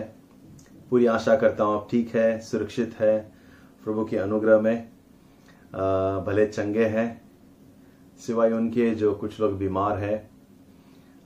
सो आओ हम आज की सभा को हम आगे ले चले और आज का हम वचन देखेंगे। उससे पहले कुछ घोषणा मैं आपको याद दिला दूँ। प्रार्थना करते रहना। प्रार्थना हमारा एक हथियार है जिससे हम लड़ते हैं और यू नो जिससे हम परमेश्वर से वार्तालाप करते हैं, परमेश्वर से सुनते हैं, परमेश्वर से प्रेरणा पाते हैं इस समय में, इस घड़ी पर। सो आपसे निवेदन है कि आप व्यक्तिगत प्रार्थना करें, परिवार प्रार्थना करें किसी के साथ फ़ोन पर प्रार्थना करें। हमें सो मैं आशा करता हूँ, जो मैंने कहा था, पिछली बार किसी को फ़ोन करना आपने किया होगा किसी से किसी से बातें की होगी, नहीं, किसी ने नहीं किया है तो ज़रूर करना। दूसरी घोषणा यह है कि चौदह मई, जो शुक्रवार है, आने वाला शुक्रवार, हम उपवास प्रार्थना करेंगे, पूरी कलिसिया उपवास प्रार्थना करेंगे और हमारे भारत देश के लिए हम प्रार्थना करेंगे। चौदह मई, शुक्रवार। मैं आपको फिर से याद दिलाऊँगा ग्रुप पे, ये पूरे हमारे भारत देश के पूरे कलिसिया हम उपवास और प्रार्थना कर रहे हैं। अब पूरे कलीसिया एक होंगे और एक होकर हम प्रार्थना करेंगे। और जूम शाम को सात से आठ बजे तक जूम मीटिंग होगा। वहाँ पर बहुत सारे लोग आकर साथ में प्रार्थना करेंगे। अगर आप जुट सकते हैं उस शाम को सात और आठ के बीच में तो बहुत ही बढ़िया रहेगा। हमें तो वो एक अच्छी बात है। उपवास करके हम प्रार्थना भी करेंगे और अलग अलग देशों से अलग अलग गाँव से लोग जुड़ेंगे और हम साथ में प्रार्थना करेंगे। और एक मैं आपको याद दिला दूँ कुछ लोगों ने अ, मुझे पूछ रहे थे कि हम दान दशमांश कैसे दे। तो इस घड़ी में अ, आप लोग जो है आप अपना जो प्रभु को अर्पण देना है आप जमा करके रख सकते हैं। और जब कलिसिया खुले या फिर तब आप डालें या फिर आप कोई जो बैंक ट्रांसफ़र करना चाहते हैं तो कलिसिया का जो अकाउंट और आईएफसी कोड है हम आपको उपलब्ध करा देंगे देंगे। ताकि आप डायरेक्ट आप जो कुछ लोग ट्रांसफ़र करते हैं तो आप वो कर सकते हैं। बैंक चालू है। और या फिर आप अगर देना चाहते हैं तो यू नो लॉकडाउन के बाद में जो सही तय समय पर आप प्रतीक्षा को फ़ोन करके उसके हाथ में देख के वो कैसा आप दे सकते हैं। लेकिन सब कुछ मैं आप पे छोड़ता हूँ। और कैसे आपके लिए सही होगा आ, तो क्योंकि ये मुश्किल समय है लेकिन आपका जो वचनबद्धता है प्रभु के प्रति वो भी आप करना चाहते हैं तो प्रभु आपको आशीष करे और आप प्रतीक्षा को फ़ोन कर सकते हैं ज़्यादा जानकारी के लिए। आमेन। सो so, अब हम आज का वचन देखें और प्रार्थना करके हम आगे बढ़ेंगे। स्वर्गीय परमेश्वर धन्यवाद आज के दिन के लिए। प्रभु आप हमारे संग हैं आप हमारा परमेश्वर हैं आप हमारा प्रभु है। आपके रक्षण और बलवंत हाथों में हम सुरक्षित हैं इसलिए धन्यवाद। इस समय मैं प्रार्थना करता हूँ पवित्र आत्मा हमारे अगुवाई कर और इस समय हमसे बातें कर, इस वचन से हमें तृप्त कर, बलवंत कर, विश्वास में दृढ़ कर, मैं प्रार्थना करता हूँ, मुझे आपकी पवित्र आत्मा से अगुवाई कर, जो सुन रहे हैं, देख रहे हैं, उन्हें भी आप पिता इस वचन से आप तृप्त करके, मज़बूत कर प्रभु, और विश्वास में निडर बना, यीशु मसीह के नाम से। आमेन। आमेन। गए संडे, मैंने चार जो कोड़ी मित्र हैं, उनके विषय में मैंने आपको बताया था। और किस तरह से उनका जो दुश्मन है दुश्मन ने पूरे इसराइल और समरिया जो देश है उनको पूरा तरीके से घेर के उनको लॉकडाउन करके रखा था और उनके खाने के वांदे हो गए थे और बहुत सारी मुश्किल से जा रहे थे, तकलीफ़ से कोई खाना नहीं, कुछ नहीं उनको और सब कुछ महँगा हो चुका था। एक तरीके से लॉकडाउन कर दिया था दुश्मन ने और उनके जो बाहर जाने का जो रास्ता है वहाँ पर डेरा डालकर बैठे थे और कभी भी हमला करने वाले थे। न खाने की सामग्री अंदर आ रही थी, न ये लोग बाहर जा पा रहे थे। और हमने देखा कि चार जो कोड़ी मित्र थे, उन्होंने विश्वास का कदम लिया और वे लोगों ने आशीष देखा। और हमने ये देखा पिछले संडे कि किस तरह से जो विश्वास के कदम हैं, वो हमारे जीवन में आशीष लाते हैं।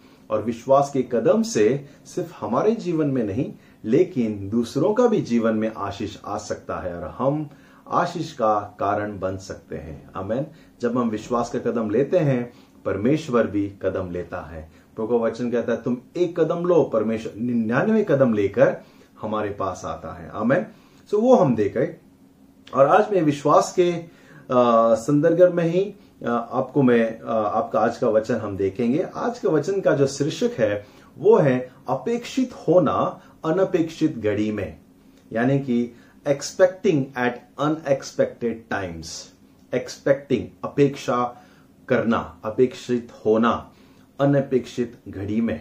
हमें और बाइबल जो है, बहुत सारे चीज़ हमें अपेक्षा के विषय में सिखाती है। इस जो समय हम गुजर रहे हैं, मुझे लगा कि ये वचन हमें प्रोत्साहन लेकर आएगा। हमें पता है, इन दिनों में जो डर है, वो माहौल है कोरोना का डर है सब जगह कि यू नो कौन अगले अगला कौन है या मुझे हो जाएगा क्या या मेरे परिवार में कोई है क्या और ये सब डर अ, हम हम हमें पकड़े हुए हैं जकड़े हुए हैं। कहीं ना कहीं कभी न कभी ये डर हमारे मन में सबके मन में आता है। लेकिन प्रभु यीशु का एक वादा है कि वो कभी छोड़ेगा नहीं कभी त्यागेगा नहीं परमेश्वर हमें सुरक्षित करेगा। कोई परवाह नहीं कुछ भी हो जाए प्रभु हमारी रक्षा करेगा।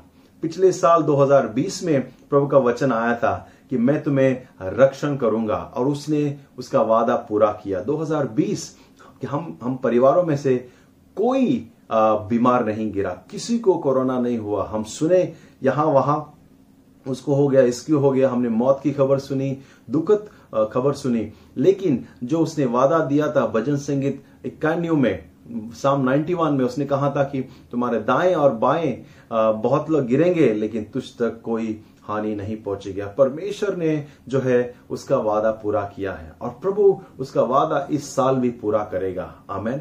ये साल भी उसका वादा है। वो हमारे संग है। वो हमें रक्षण करेगा। वो हमारे सुरक्षा करेगा।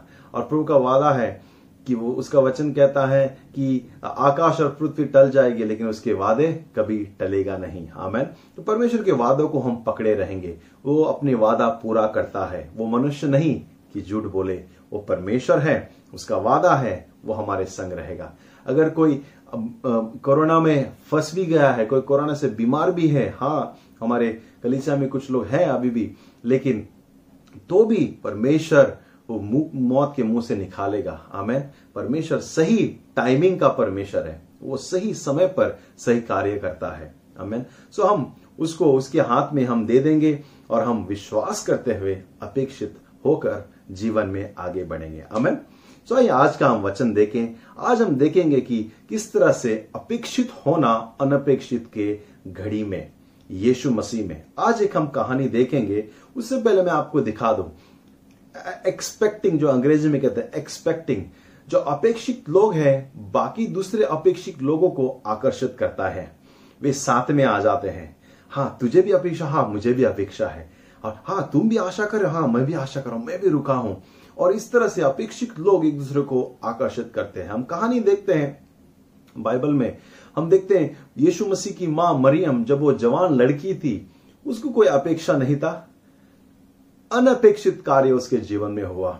जवान लड़की जवान हो रही है, अभी बढ़ रही है, लेकिन परमेश्वर अनपेक्षित कार्य करता है अनएक्सपेक्टेड कार्य करता है उसके जीवन में, और वो चौकित हो जाती है, वो चौक जाती है, और वो सोच में पड़ जाती है, क्योंकि वो इस चीज़ की अपेक्षा नहीं किया था कि परमेश्वर उसे चुनेगा, कि उद्धार करता उसके द्वारा इस पृथ्वी पर मनुष्य का रूप धारण करके आ पाए।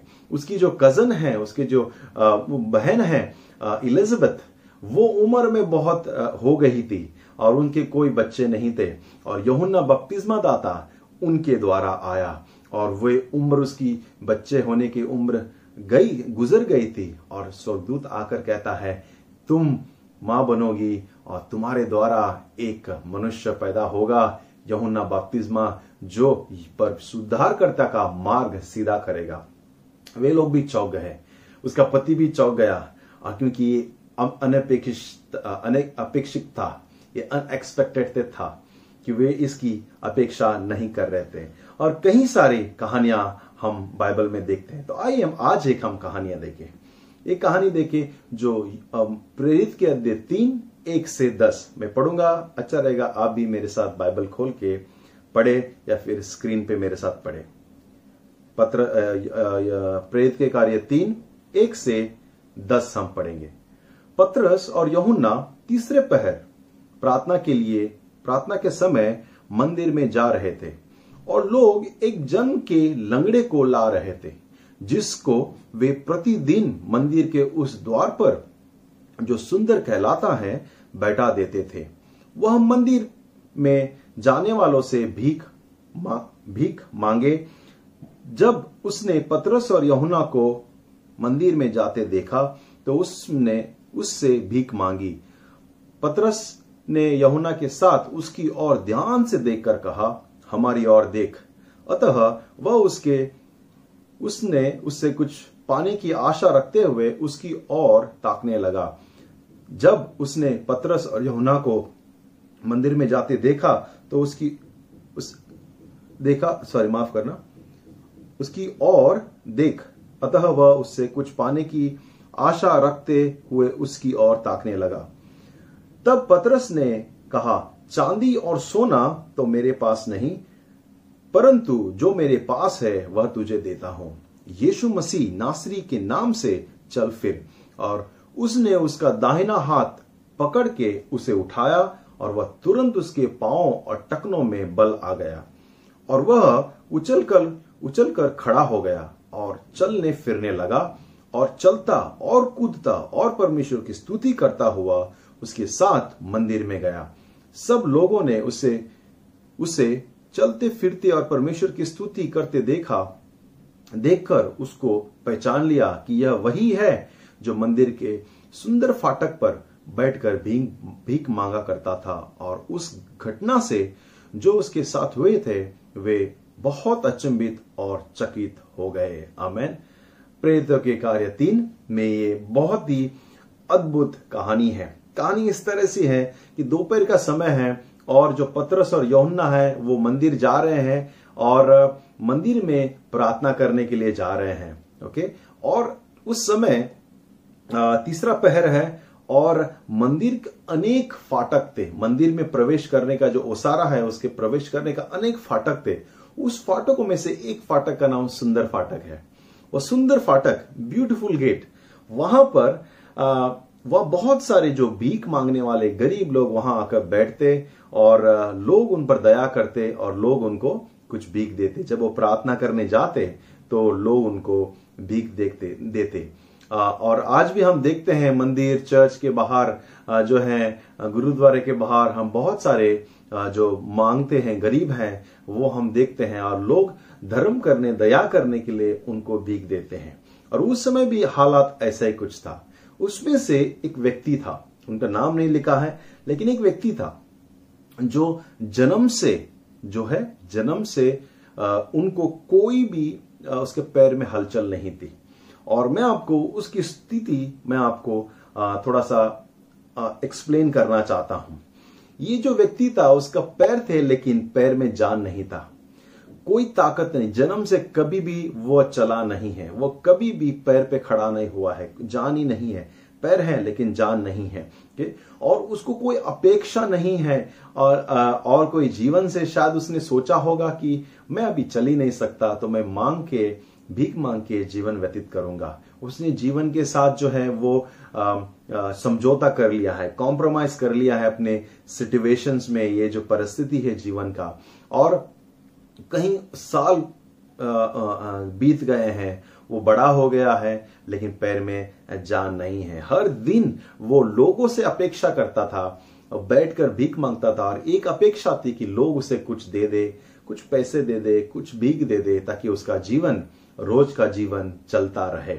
और वहाँ जो थे, वहाँ वे आराधना करने लोग आते थे और जैसे जाते थे, मेरे ख्याल से पूरा तैयारी के साथ प्रभु के पास आते तो अच्छे दिल लेकर प्रभु के पास आते तो उन, वो लोग भी दिल से कुछ इन लोगों को, गरीबों को दान दिया करते थे। और जो उनका ये जो भीख मांगने वाला है, फ़ायदा उठाता था शायद। ऑब्वियसली वे लोग धर्म, धर्मी के कार्य करना चाहते थे तो वहाँ अच्छा मौका था कि लोग उनको भीख दे सकते थे।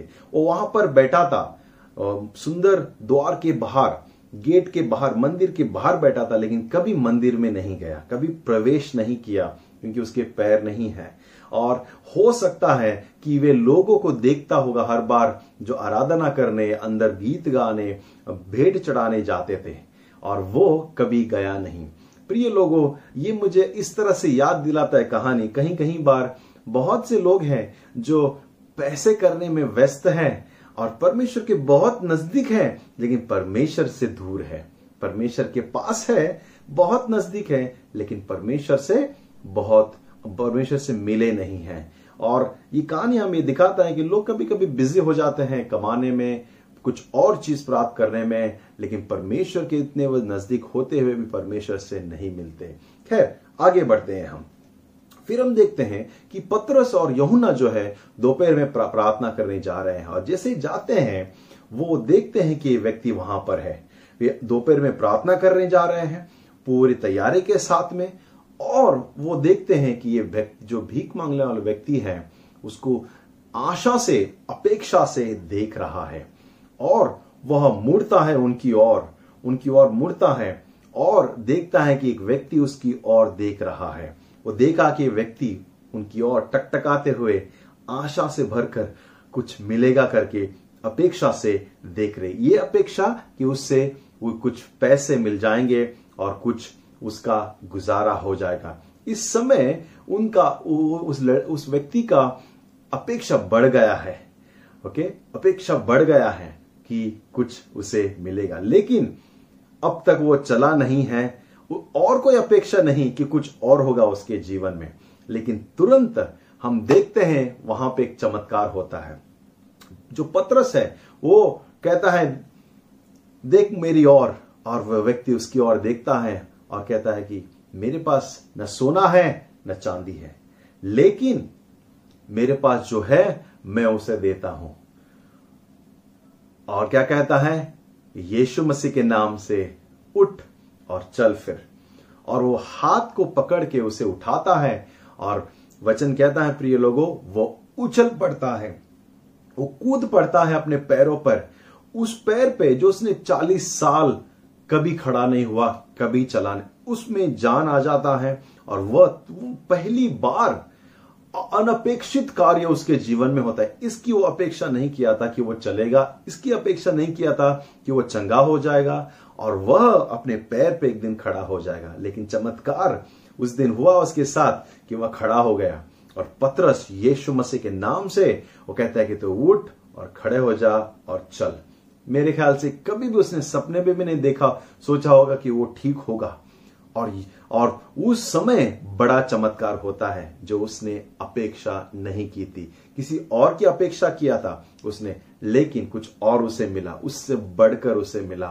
वो सिर्फ़ दिन भर की रोटी के लिए मांग रहा था, लेकिन उसका जीवन परिवर्तन हो गया। लेकिन आपको मैं और एक चीज़ बताता हूँ कि वो व्यक्ति जो थे जो मनुष्य है जो है आपके पास, आप वही दे सकते हैं। मैं पत्रस और यहुन्ना के विषय में कह रहा हूँ। जो आपके पास है, आप वही दे सकते हैं। और उस समय पतरस और यहुन्ना के पास यीशु मसीह था। उसके, उनके पास यीशु मसीह था, जीवन देने वाला था। न पैसे था, न चांदी था। इससे बढ़कर उनके पास बहुमूल्य चीज़ था, वो था परमेश्वर यीशु मसीह। और वो कहता है कि यीशु मसीह के नाम से मैं तुम्हें कहता हूँ कि उठ और फिर। उस दिन एक बड़ा चमत्कार हो गया। सिर्फ़ यही नहीं कि उसके पैर पैर में जान आ गई, टकनों में, घुटनों में ताकत आ गई, लेकिन वो वो चमत्कार यह था कि उसको प्रभु यीशु मसीह मिल गया। उनका जीवन बदल गया। उसने जो अपेक्षा नहीं की थी, वो चीज़ उसे मिल गया। वो उछल पड़ा। वो शायद पहली बार पैर पे खड़ा होकर कैसा महसूस कर रहा, देख रहा होगा। चलने को शुरू किया, दो कदम लिए, तीन कदम लिए, फिर दौड़ने लगा। फिर कूदने लगा और परमेश्वर की स्तुति करने लगा। ज़ोर ज़ोर से स्तुति करने लगा, महिमा करने लगा, क्योंकि पहली बार उसने अपने पैर पे खड़ा हुआ था। अपेक्षित, अनपेक्षित कार्य उसके जीवन में हुआ था। वो सरप्राइज़ था उसके लिए। एक बड़ा चमत्कार था और वो कूद कर आराधना करने लगा। वो कूद कर परमेश्वर की महिमा गाने लगा। Amen hallelujah. और ये देखकर हम देखते हैं इस कहानी में बहुत से लोग जमा हो जाते हैं बहुत से लोग मिलते हैं और उस व्यक्ति को अंदर पहली बार जो है वो वो आ, आ, पहली बार जो है वो मंदिर में जाता है और पहली बार जाकर परमेश्वर से आराधना करता है स्तुति गाता है कूद रहा है और नाच रहा है। पहली बार जाकर परमेश्वर को धन्यवाद देता है। वो पहली बार लोगों के साथ जाकर मंदिर में प्रवेश करता है। पहली बार परमेश्वर के पास वो आता है। प्रिय लोगों, मैं आपको बताना चाहता हूँ कि पत्रस और यहुन्ना ने क्या दिया उस व्यक्ति को? पैर नहीं, यीशु मसीह दिया। यीशु मसीह जो उसका जीवन बदल दिया, क्योंकि उनके पास यीशु मसीह था। इस समय पर मैं आपको बताना चाहता हूँ कि आपके और हमारे पास सबसे बढ़कर चीज़ है वचन कहता है, हम में जो है, वो संसार में जो है, उससे बढ़कर है। यीशु मसीह का लहू, यीशु मसीह का प्रेम, यीशु मसीह की उपस्थिति, प्रभु ने हमें बदला है और प्रभु चाहता है कि हमारे पास जो है, हम दूसरों को दे दे। जो है, वही हम दे सकते हैं। अगर यीशु मसीह को हम दूसरों को नहीं दे सकते तो सचमुच हो सकता है, प्रभु हमारे बीच में है ही नहीं। लेकिन ये अच्छी बात है कि उस दिन एक बड़ा चमत्कार हुआ। उस व्यक्ति की वजह से बहुत सारे लोग जमा हो गए और पत्रस और यमुना को मौका मिला कि वो खड़े होकर प्रचार कर पाया, सुसमाचार दे पाया और बहुत से लोग अचंबत होकर प्रभु के पास आए। उस दिन बहुत ही अच्छा समय था कि ये चमत्कार सिर्फ़ पैरों के लिए नहीं था, जीवन बदलने वाला था। प्रिय लोगों, यीशु मसीह द्वार है। वो ब्यूटीफुल गेट है। वो सुंदर द्वार है यीशु मसीह। जिसके द्वारा प्रवेश करके हम स्वर्गीय पिता और अनुग्रह के सिंहासन के पास जा सकते हैं। लेकिन इस द्वार के द्वार अंदर ले जाने वाला कौन है? कोई एक व्यक्ति होना चाहिए। ऐसे लाचार जो नहीं चल सकते, आत्मा में जो जो लंगड़े हैं, उनको उस द्वार में प्रवेश कराने वाला यहुन्ना और पतरस के जैसा प्रभु हमें खोज रहा है कि हम भी ऐसे जो आत्मा में लंगड़े हैं, उनको प्रभु के पास ले आए। ये सबसे बड़ा चमत्कार है। और आपको पता है, इन परिस्थिति में, जिस परिस्थिति में हम रह रहे हैं, प्रभु कुछ भी कर सकता है, किसी को भी इस्तेमाल कर सकता है। मैं आपको प्रोत्साहन करूँगा इस कहानी से कि बहुत सारे परिस्थिति जो है, हम इस परिस्थिति का सामना करने का अपेक्षा नहीं किया था। हमने अपेक्षा नहीं किया था कि इस तरह समय भी आएगा। हमने अपेक्षा नहीं किया था कि हम एक ऐसा बीमारी का सामना भी करेंगे। हमने अपेक्षा नहीं किया था कि हमारा जो इनकम है, हमारा जो सैलरी है, वो बंद हो जाएगा। हमने अपेक्षा नहीं किया था कि इतनी महँगाई बढ़ जाएगा। हमने अपेक्षा नहीं किया था कि हमारे बच्चों का स्कूल बंद हो जाएगा और हम लोग उनको जिस मोबाइल से दूर रख रहे थे, उसी मोबाइल पे शिक्षा शुरू होगा। हमने अपेक्षा नहीं किया था कि कलीसिया बंद होगा। और ऐसी तरीके से हम वचनों को सुनेंगे और हम बिना कलीसिया, बिना मेल मिलाप के हम घर में बंदी गृह में जैसा रहेंगे। हमने इस चीज़ों का अपेक्षा नहीं किया था कि हम लोगों से मिलना एक बड़ा जुर्म हो जाएगा। हमने अपेक्षा नहीं किया था कि बाहर निकलने से पुलिस दंडा मारेगा एक दिन और ऐसे कर्फ्यू लगेगा कि हम राशनों के लिए, हम हमारे चीज़ों को खरीदने के लिए लाइन पे लगना पड़ेगा। प्रिय लोगों, ये एक अनपेक्षित समय में हम गुजर रहे हैं, लेकिन अपेक्षा करना परमेश्वर से हम रुके नहीं, क्योंकि परमेश्वर हमारा बड़ा है। हम हमारी अपेक्षा परमेश्वर से हो। हमारी अपेक्षा परमेश्वर से, इस व्यक्ति की अपेक्षा लोगों से थी, लेकिन परमेश्वर से नहीं थी। लेकिन प्रिय लोगों, हम इन अनपेक्षित समय में हम परमेश्वर से अपेक्षा करें। आपकी अपेक्षा कभी कम ना हो। अपेक्षित रहो, प्रभु कुछ भी कर सकता है। एक्सपेक्टेड रहो, अपने हृदय में एक्सपेक्टेशन रखो परमेश्वर के प्रति। कुछ भी कभी भी कर सकता है। वो दिन कभी भी आ सकता है, क्योंकि प्रभु स्वयं अनएक्सपेक्टेड टाइम पे आया था। यीशु मसीह स्वयं अनएक्सपेक्टेड टाइम में आता लोग देख रहे थे कि उद्धार करता और मसा मसीहा राजा की तरह आएगा, लेकिन ये एक सेवक की तरह आया। ये अपेक्षा लोगों ने नहीं किया था। आमेन। हाले मैं आपको प्रोत्साहन करूँगा, इस सब बुराई जो आप सुन रहे हैं, जो गलत बैड न्यूज़ सुन रहे हैं, उसके बीच में भी परमेश्वर से अपेक्षा करना आप कम ना करें। आमेन। लोगों ने लोगों ने लोगों ने यीशु मसीह को उद्धार करता करके स्वीकार नहीं किया उस समय पर। लेकिन वो जानता था कि यही यही है जो पिता से मिला सकता है। यही है जिसने उद्धार का कारण बना है। यीशु मसीह स्वयं बोला, मैं ही मार्ग हूँ, मैं ही सत्य हूँ और मैं ही जीवन हूँ। आमेन। वचन कहता है कि उसकी कोई भी नौकर नहीं थे, फिर भी लोगों ने उसे गुरु करके पुकारा।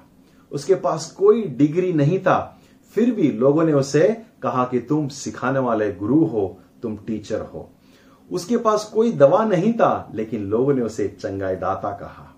उसके पास कोई भी आर्मी नहीं था, जिससे, लेकिन फिर भी वहाँ के राजा अधिपति उसे डरते थे। और जब वो मरा, उसे किंग ऑफ़ जूस यानी कि यहूदियों का राजा करके लिखा गया। उसने कभी झगड़ा नहीं किया, कभी युद्ध नहीं लड़ा, लेकिन उसने संसार को जीत लिया है। आमेन। उसने कोई भी क्राइम कोई भी गुनाह नहीं किया था, लेकिन फिर भी वो क्रूस पर हमारे लिए मरा। वो क्रूस पर मरा गया, उसे गाड़ा गया, उसको कब्र में डाला गया, लेकिन आज भी वह जीवित है वह पुनरुत्थान होकर स्वर्ग में विराजमान है, और वह प्रभु यीशु मसीह हमारा उद्धार करता है। आमेन। वह परमेश्वर है। लोगों ने उसे अपेक्षा नहीं किया था लेकिन परमेश्वर जो है, वो चमत्कार करने वाला परमेश्वर। सबसे प्रोत्साहन करूँगा, विश्वास में रहिए, अपेक्षित रही है प्रभु कुछ भी कर सकता है, क्योंकि असंभव को संभव करने वाला प्रभु यीशु है, परमेश्वर है। और आपके जीवन में भी इस परिस्थिति में परमेश्वर चमत्कार करेगा। हमें आइए प्रार्थना करके आज का इस सभा को हम समाप्त करें। प्रभु आपको आशीष दे, प्रभु को संभाले, रक्षण से भरे और आप एक दूसरे के साथ टच में रहना, एक दूसरे के साथ, परिवार के साथ मिलकर प्रार्थना करते रहना और कोई भी प्रार्थना बिंदु है तो प्लीज़ आप हमें भेजिए ताकि पूरी कलिसा मिलकर हम आपके लिए प्रार्थना करें। गॉड ब्लेस यू आइए प्रार्थना करके सभा हम समाप्त करें। स्वर्गीय पिता, धन्यवाद राजा इस समय। पिता धन्यवाद कि आप विश्वास का आदर करते हो। प्रभु, हम अपेक्षा करना कभी छोड़े नहीं। हमारी अपेक्षा आपसे है प्रभु। ये जो घड़ी है, अनपेक्षित घड़ी में, प्रभु, हम अपेक्षा आपसे करते हैं। किसी सरकार, किसी दवा या किसी व्यक्ति पर नहीं, हमारी अपेक्षा आपसे है प्रभु। सिर्फ़ और सिर्फ़ आप ही हमें बचा सकते हो, आप ही हमें आशीष कर सकते हो। अनुग्रह दे हम सबको, पूरे हमारे भाई बहनों को, हम सबको, हमारी मंडली को आपका आशीष हमेशा रहे। यीशु मसीह के नाम से। Amen. God bless you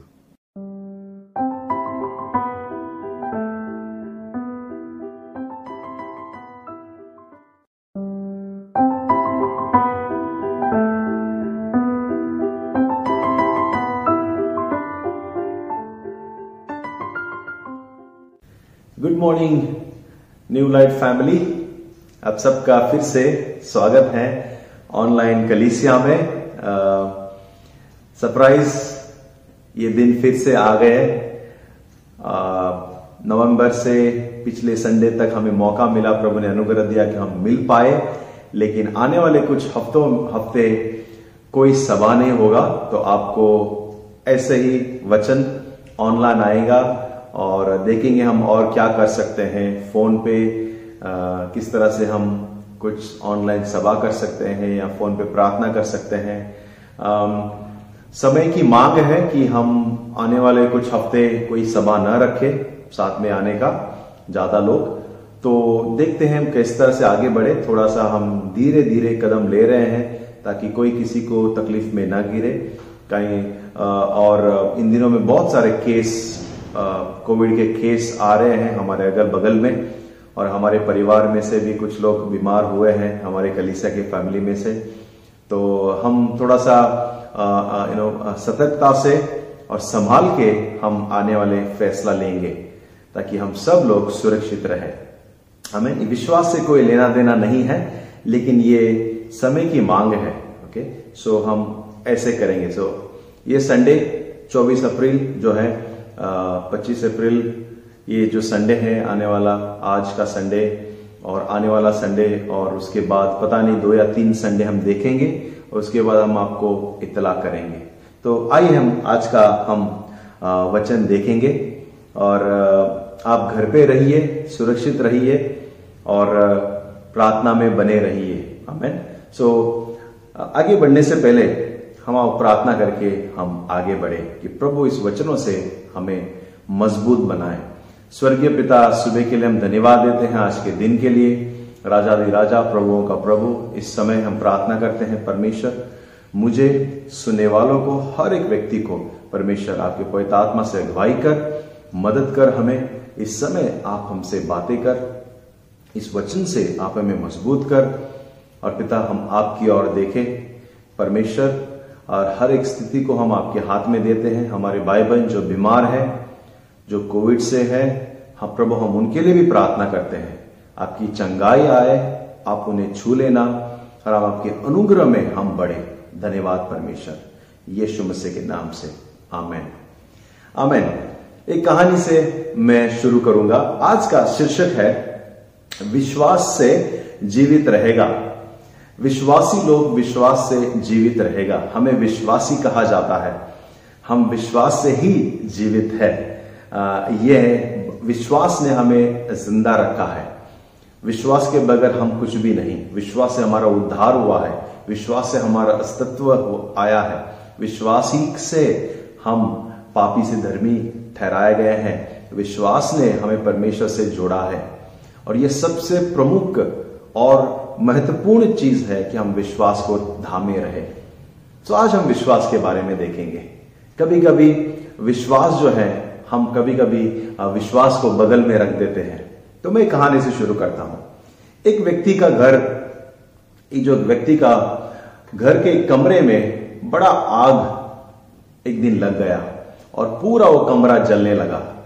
और उनके पड़ोसी, उनके मित्र सब लोग आए उस कमरे को पानी डालकर बुझाने की कोशिश किया। लोगों ने कुछ घर से पानी लेकर आए, नल से पानी लेकर आए और कैसे भी करके तब तक बुझाने तक वो कमरा करीब करीब जल गया था और वो आग को थाम नहीं पाए।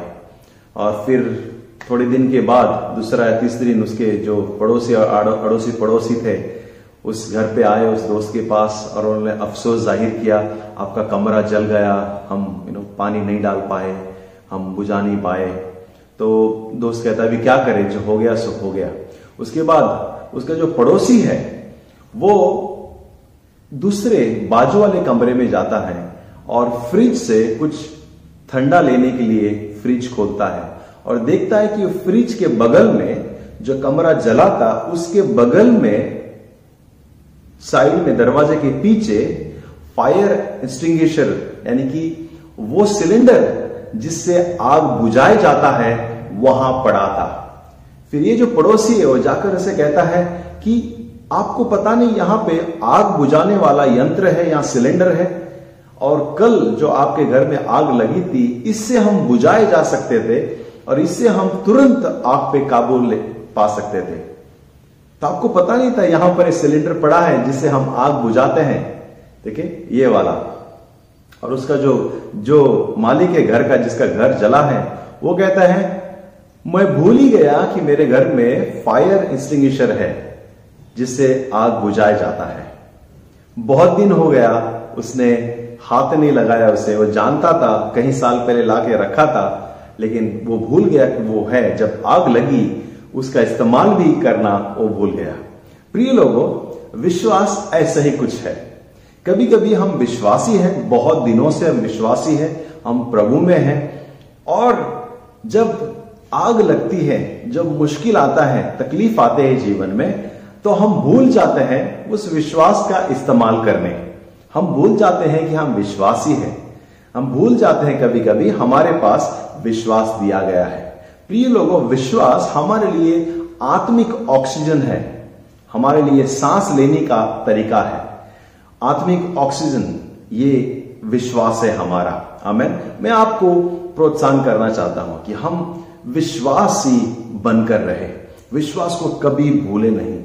भले बहुत सारे जो है मुश्किलें, तकलीफें, समस्याएँ आए हमारे जीवन में, बहुत सारे तकलीफ़ आए, मुश्किल समय आए, जो इन दिनों में हम देख रहे हैं और डर आ रहा है, लेकिन हमारा मन हम कहीं और न फिरे, हमारी नज़र किसी और पर न जाए। हम जाने, हमने विश्वास किया है हमारे सृष्टिकर्ता पर, जिसने हमें बनाया है, जिसने हमें बचाया है, जिसने हमें उद्धार दिया है।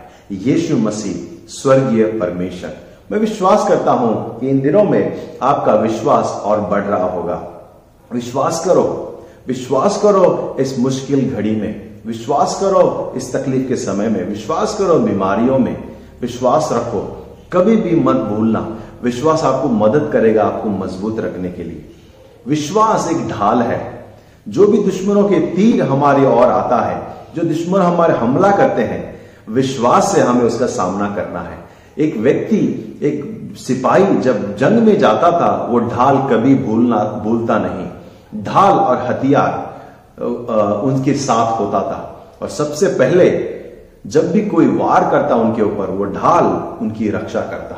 इतनी बड़ी ढाल होती थी, जैसे कि दरवाज़ा है, हमारा बड़ा दरवाज़ा, उसकी तरह इतने बड़े बड़े ढाल होते थे। और वे लोग जब भी दुश्मन हमला करते थे, ढाल आगे रखते थे और पूरे दुश्मन की जो भी तीर है, हमला है, वो ढाल सहता और प्रिय लोग, इस समय पर हमें उस ढाल को, विश्वास की ढाल को हमें आगे रखना है। हमें आगे रखना है। और जानेंगे, परमेश्वर हर एक चीज़ पे नियंत्रण रखा हुआ है।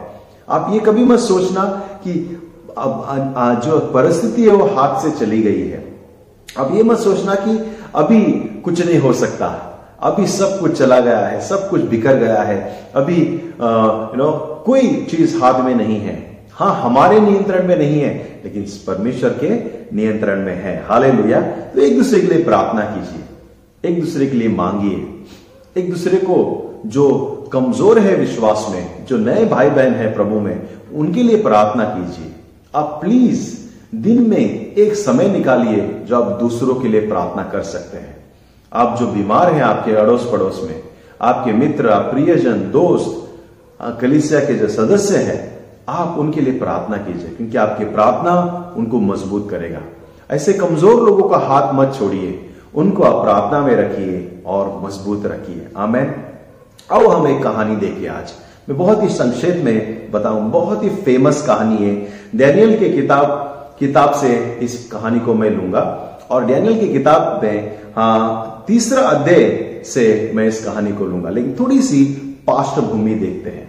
मैं चार मित्रों की कहानी बताऊँगा। Daniel, Shadrach, Meshach Abednego amen so हम तीन मित्र को देखेंगे। चार थे। पूरा किताब में इसकी चार नौजवानों का ज़िक्र किया गया है। लेकिन हम आज हम तीन मित्र की दोस्तों की कहानी देखेंगे। शाद्रक मेशक और अबिदने को और देखें कि किस तरह ये कहानी हमें विश्वास में मज़बूत करती है। हमें हम देखते हैं कि अभी इस समय पर दानियल की किताब के समय पर इसराइल के ऊपर बेबीलोन बेबिलोन की जो राजा है वो राज्य कर रहा है। उसके ऊपर राज्य है कर रहा है। उससे पहले कोई और राज कर रहा था और बेबिलोन का रा, राज्य आता है और उनको गुलाम बना लेता है और उनको ले चलता है। और इसराइल जो है अभी फिर से गुलामगिरी में है। वे लोग पूरे तरह से बिखर गए हैं, सब जगह। और कुछ लोग उन्हें गुलामगिरी में लेके गए हैं बेबीलोन में, कुछ लोग यू नो गुलामगिरी में वहीं पे है इसराइल में, और पूरा बिखरा हुआ है। उनमें तीन चार दोस्त है, और आज हम तीन दोस्त की देखेंगे कहानी।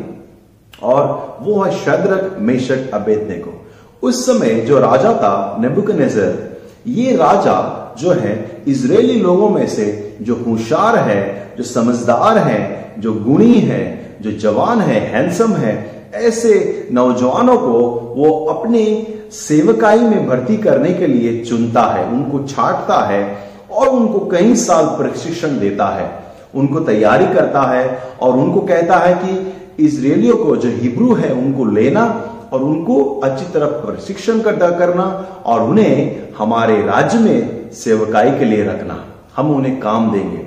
और इस समय पर शाद्रक मेशक अबेदनेगो और डैनियल जो है, ये बहुत ही गुणी, होशियार हैंडसम नौजवान, बहुत ही समझदार और धर्मी और परमेश्वर के भय में चलने वाले नौजवान उनको मिलते हैं और इनको वो लेते हैं, प्रशिक्षण करते हैं और आपको पता है, उनको नया नाम देते हैं। इस समय पर उनका खुद का नाम भी उनसे छीन ले, ले लेते हैं। और उनको बेबिलियन का नाम उनके देशवासियों की तरह नाम देते हैं।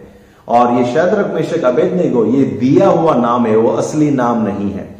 उनकी आइडेंटिटी उनकी पहचान बदल दी गई है। उनको नए देश में नया राज नया रूल नया सब कुछ माहौल नया है। और उनको नए काम के लिए अपने राज्य में बुलाया गया है। उनके राज्य में और राजा कहता है कि इनको हम यू नो तीन चार साल हम उसे प्रशिक्षण करेंगे तीन साल और फिर उनको काम लगाएँगे। एक समय आता है, उसके बाद में ये जो रा, ये जो ये जो नौजवान लड़के हैं तैयार हो जाते हैं। अच्छे, सबसे बेहतर, समझदार, गुणी और हैंडसम लड़के ये नौजवान होते हैं और राजा इनसे खुश है। ये लोग अच्छी तरह से काम कर रहा है। प्रभु का अनुग्रह है उनके ऊपर प्रभु का वरदान है उनके ऊपर और वे लोग राज्य में अच्छी तरह से काम कर रहा है। और समय ऐसे आता है कि राजा जो है, वो बहुत ही घमंडी, बहुत ही गुरूर होता है उसके ऊपर कि मैं इतने प्रांतों के ऊपर राज्य कर रहा हूँ, इतने पूरे देश पे, पूरे पृथ्वी पे मेरा दबदबा है और उसे लगता है कि मैं एक प्रतिमा बनाऊँगा, मैं सोने की बड़ी मूर्ति बनाऊँगा और लोग मेरे सामने झुकेंगे। ये नया जो है फरमान जारी कर देते हैं और पूरे प्रांतों में हर एक भाषा, हर एक संस्कृति, हर एक कुल के लोगों को यह कहा जाता है, जब भी एक धुन बजेगा, जब भी या फिर अभी एक बड़ा बैंड होता है जहाँ पे वीणा, ढोल और बहुत सारे तुरिया ये सब बजेगी तो तुम सब लोग झुककर अपने आप को मूर्ति के सामने दंडवत करना, ये बात ये फरमान कहा जाता है। और वह दिन आ जाता है, दिन तय किया होता है कि उस दिन सब लोग पर, उस मूर्ति के सामने झुकेंगे। और वह दिन आता है, और वह दिन बहुत सारे प्रांतों के लोग, बहुत सारे देशों से अलग अलग भाषा के अलग अलग जाति के, बहुत सारे जो गवर्नर है, जो जज है, जो मिनिस्टर है, सब लोग जमा हुआ है। और तभी राजा बैठा है, राजा की सेना है, और तुर ही बजता है, वो धुन बजता है। और सब के सब उस मूर्ति के सामने झुकते हैं और दंडवत करते हैं। लेकिन शद्रक, मेशक और अभिदने को दंडवत नहीं करते। वे उस मूर्ति के सामने झुकते नहीं।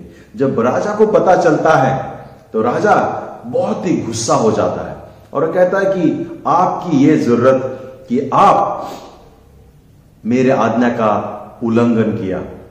और फिर हम डैनियल तीन में देखते हैं किस तरह से तीन सोलह और सत्रह में डैनियल जवाब देता है। देखिए शाद्रक मेशक और अभिनगो ने राजा से कहा हे hey, नबुकनेसर इस विषय में मुझे उत्तर देने, तुझे उत्तर देने का हमें कुछ प्रयोजन नहीं जान पड़ता।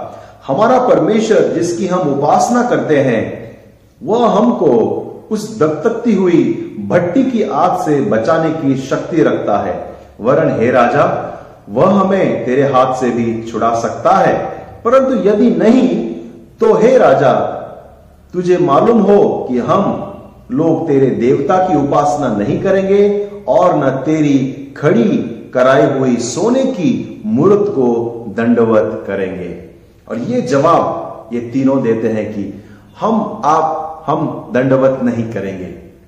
हम, हमारा परमेश्वर बड़ा है, महान है, वो तेरे हाथ से हमें छुड़ा सकता है।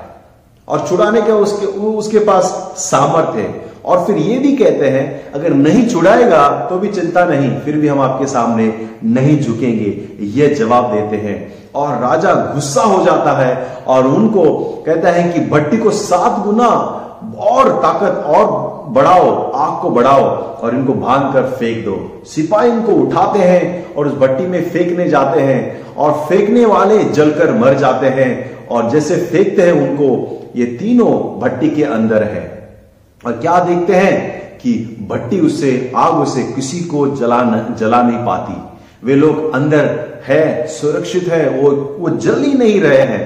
वो पूरा तरह से सुरक्षित है। और फिर राजा देखता है कि तीन हमने डाला था उसके अंदर चौथा है। और वहाँ जो बाहर से आए थे गवर्नर और जो जज सब है और सब मिलकर देखते हैं कि चौथा कोई है। और चौथा परमेश्वर का पुत्र सा दिखता है। करके वे लोग कहते हैं कहते हैं कि परमेश्वर के स्वरूप ईश्वर का पुत्र का जैसा कोई है, चौथा यह उनकी गवाही है। और देखते हैं कि स्वयं, मेरे ख्याल से परमेश्वर का पुत्र यीशु मसीह स्वयं शादरक, मेशक और अभिंदक के साथ में, उनके आग में उनके साथ था। उस आग के अंदर, उसके साथ था, उनको रक्षा किया, उनको संभाला और फिर राजा कहता है कि तुम बाहर आ जाओ, ओके? और वे बाहर आते हैं, उनको चक करते हैं और कोई भी जलने का सबूत नहीं मिलता। उनके बाल भी नहीं जले होते हैं। आमेन। प्रिय लोगों, इससे, इस क्षण से, इस कहानी से हम ये जानते हैं कि हमारे इस आग की परिस्थिति में, हमारे जीवन की परिस्थिति में परमेश्वर यीशु मसीह स्वयं हमारे साथ है। हर एक जगह पर वो आपके साथ है। उसका वादा है, कभी नहीं छोड़ेगा, कभी नहीं त्यागेगा। और प्रिय लोगों, ये परिस्थिति हो सकती है हमें कमज़ोर बनाने की कोशिश करे। ये परिस्थिति हो सकती है हमें झुकाने की कोशिश करे। प्रिय लोगों, लेकिन जाने, अगर हम विश्वास से खड़े रहेंगे तो हमें इस परिस्थिति के सामने झुकने की ज़रूरत नहीं है। जिस तरह शेद्रक मेशक और अवैध को इस, उन, उस दंडवत, उस मूर्ति को दंडवत करने का उस लोगों ने निर्णय लिया कि नहीं करेंगे। हम लोगों की तरह नहीं झुकेंगे, हम लोगों की तरह नहीं डरेंगे। हम जो लोग कर रहे हैं वो नहीं करेंगे, हम परमेश्वर की ओर देखेंगे। प्रिय लोगों, विश्वास कोई मैजिक नहीं है, कोई जादू नहीं है कि हमने प्रार्थना किया तो सब कुछ होना ही है। हम विश्वासी है, हमारे साथ सब कुछ अच्छा ही होना है। नहीं नहीं। ये शाद्रक और मेशक की कहानी हमें एक उदाहरण है कि भले ही हमारे साथ अच्छा ना हो भले ही हम बीमार हो, भले ही हमारे साथ कुछ प्रार्थना का जवाब नहीं मिला हो, लेकिन हमारा परमेश्वर वही है, उसके पास क्षमता है, वो बचा सकता है। अगर नहीं बचाया है, अगर कुछ अनहोनी होता है या हुआ है जाने कि परमेश्वर नियंत्रण में है। परमेश्वर ने नहीं छोड़ा है। कभी कभी हम प्रार्थना करते हैं और कभी कभी हमारी प्रार्थनाओं का, सभी प्रार्थना का जवाब नहीं मिलता। इसका मतलब यह नहीं कि हमारा विश्वास चला गया है। उस समय परमेश्वर की योजना हम नहीं जानते। प्रिय लोगों, विश्वास में खड़े रहो। भले आपके दस में से पाँच प्रार्थना का जवाब नहीं मिला हो। भले आप मुश्किल के समय में हो। आपको पता है, इस समय शादरक बेशक और अभेदों की परिस्थिति बहुत ही बुरी है। वे लोग गुलामगिरी में हैं। उनके माँ बाप का पता नहीं, उनके खानदान का पता नहीं, उनका नाम और निशान नहीं है वहाँ पर। उनको दूसरा नाम दिया गया है, अलग खाना दे रहा है, अलग चीज़ों से, अलग संस्कृति में है, पूरा सब कुछ मिट गया है, लेकिन एक चीज़ उन्हें, उसे कोई मिटा नहीं सकता, वो है उनके दिल में से परमेश्वर का प्रेम। उनके दिल में से परमेश्वर के लिए जो भक्ति है, उनके दिल में जो परमेश्वर के प्रति इज़्ज़त है और आदर है और सम्मान है। वे लोग किसी चीज़ के सामने सब चीज़ के सामने वो तैयार थे, गुलामगिरी में रहने में तैयार थे, लोगों को आज्ञा मानने में तैयार थे, लेकिन परमेश्वर और सिर्फ़ परमेश्वर के सामने ही उन्होंने झुकने का निर्णय लिया। किसी और के सामने झुके नहीं। मेरा आपसे विश्वास करता हूँ, आपको प्रोत्साहन करता हूँ, इन तीन भाइयों की कहानी से हम बहुत कुछ सीखते हैं, प्रिय लोगों। इस समय है कि हम खड़े रहे। विश्वास हमें मज़बूत रखेगा। विश्वास हमें संभाले रखेगा। अमेन विश्वास ही है जो हमें निडर रखता है। कहते हैं, विश्वासी लोग विश्वास से जीवित रहेगा। यीशु मसीह में विश्वास हमें बचाया है। हमने बहुत सारी कहानी सुनी। पिछले हफ्तों में बहुत सारे हमें प्रियजन हमारे पहचान के बहुत से लोग प्रभु के पास चले गए। और मुझे पूरा विश्वास है, विश्वासी लोग विश्वास से जीवित रहेंगे। हम सिर्फ़ इस मौत के बारे में न सोचे। यह मौत हमें परमेश्वर से जुदा नहीं कर सकती। वो जो दूसरी मौत है, वो हमें परमेश्वर से जुदा कर सकती है। ये मौत तो हमें परमेश्वर से मिलाएगी। हम इस शरीर से, आत्मिक शरीर में चले जाएँगे। हम पृथ्वी से स्वर्ग चले जाएँगे। लेकिन यीशु मसीह स्वयं कहा कि जो शरीर को नष्ट करने वाला है, उससे मत डरो, लेकिन जो शरीर और आत्मा को भी नष्ट करने का अधिकार है, उससे हम डरे। हम उसके पास जाने वाले हैं। प्रिय लोग, इस समय आपको प्रोत्साहन करता हूँ। एक अच्छी कुश्ती लड़े हम, विश्वास की कुश्ती लड़े। पॉलुस कहता है हाँ मैंने अच्छी कुश्ती लड़ी है, मैंने यू नो अच्छे तरह से मैंने मेरा जो रेस है, मैंने दौड़ा है और मैंने समाप्त किया है। और आपको मैं प्रोत्साहन करता हूँ, इस समय हम अच्छी कुश्ती लड़े, हम अच्छी, हम विश्वास की कुश्ती लड़े, हम विश्वास में बने रहे और प्रभु की महिमा को हम देखें। मैं आपको दाऊद का वो आखिरी वचन बोल के मैं समाप्त करूँगा। दाऊद कहता है, कहाँ से मेरे लिए मदद आएगा? मेरे लिए मदद यहुआ से आएगा। पर्वतों को देखूँगा मैं। कौन है मेरा मददगार? मेरा मददगार यीशु मसीह है। मेरा मददगार यहुआ वो खुदा है जो मेरे साथ साथ रहता है। आमेन। God bless you. प्रभु आपको आशीष करे। विश्वास में रहिए। परिस्थिति के सामने झुके नहीं। विश्वास से हटे नहीं।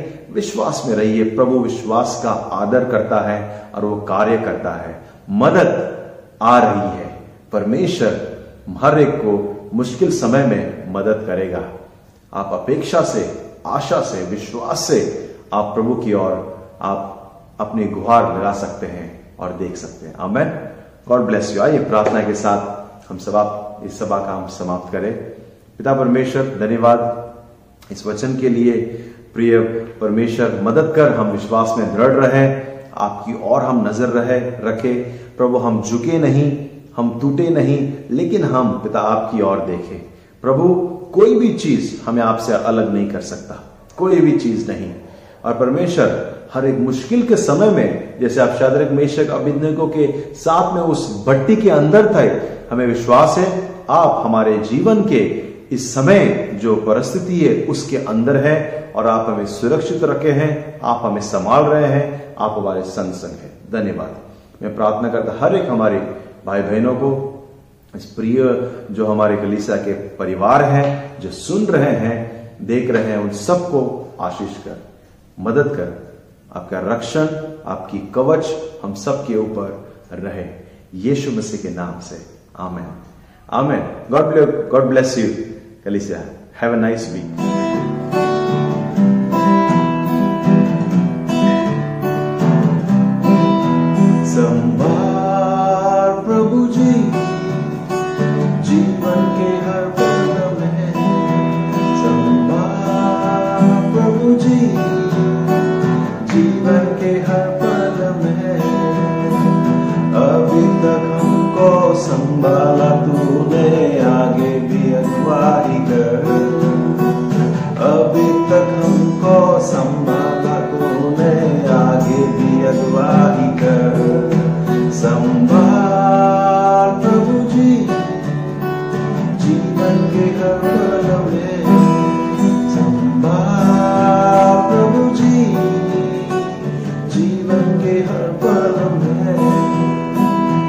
जैसे मुर्गी बच्चों को पंखे तले छुपाती वैसे ही तेरी साया चरण मेरी आई जैसे मुर्गी बच्चों को पंखे तले छुपाती वैसे ही तेरी साया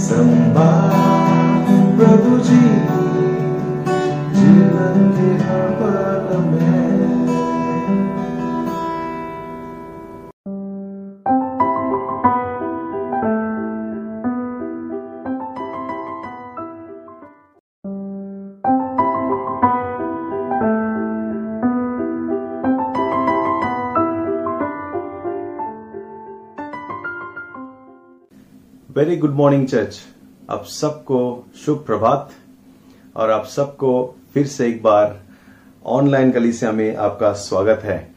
आ, मैं पूरी आशा करता हूँ कि आप लोग सुरक्षित हैं अच्छे हैं सेहतमंद हैं। और प्रभु में विश्वास में बने हुए हैं।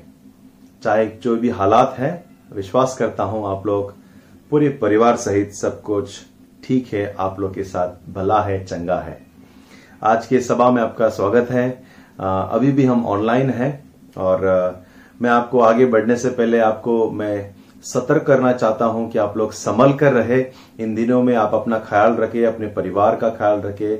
जो पुरुष या कोई व्यक्ति बाहर अगर काम को जा रहा है, इन दिनों में तो लॉकडाउन है, लेकिन अगर कोई लॉकडाउन के बाद बाहर जा रहा है बाहर किसी कारणवश आप जा रहे हैं राशन लेने कुछ लेने तो बहुत ही बहुत ही सावधान रहिए।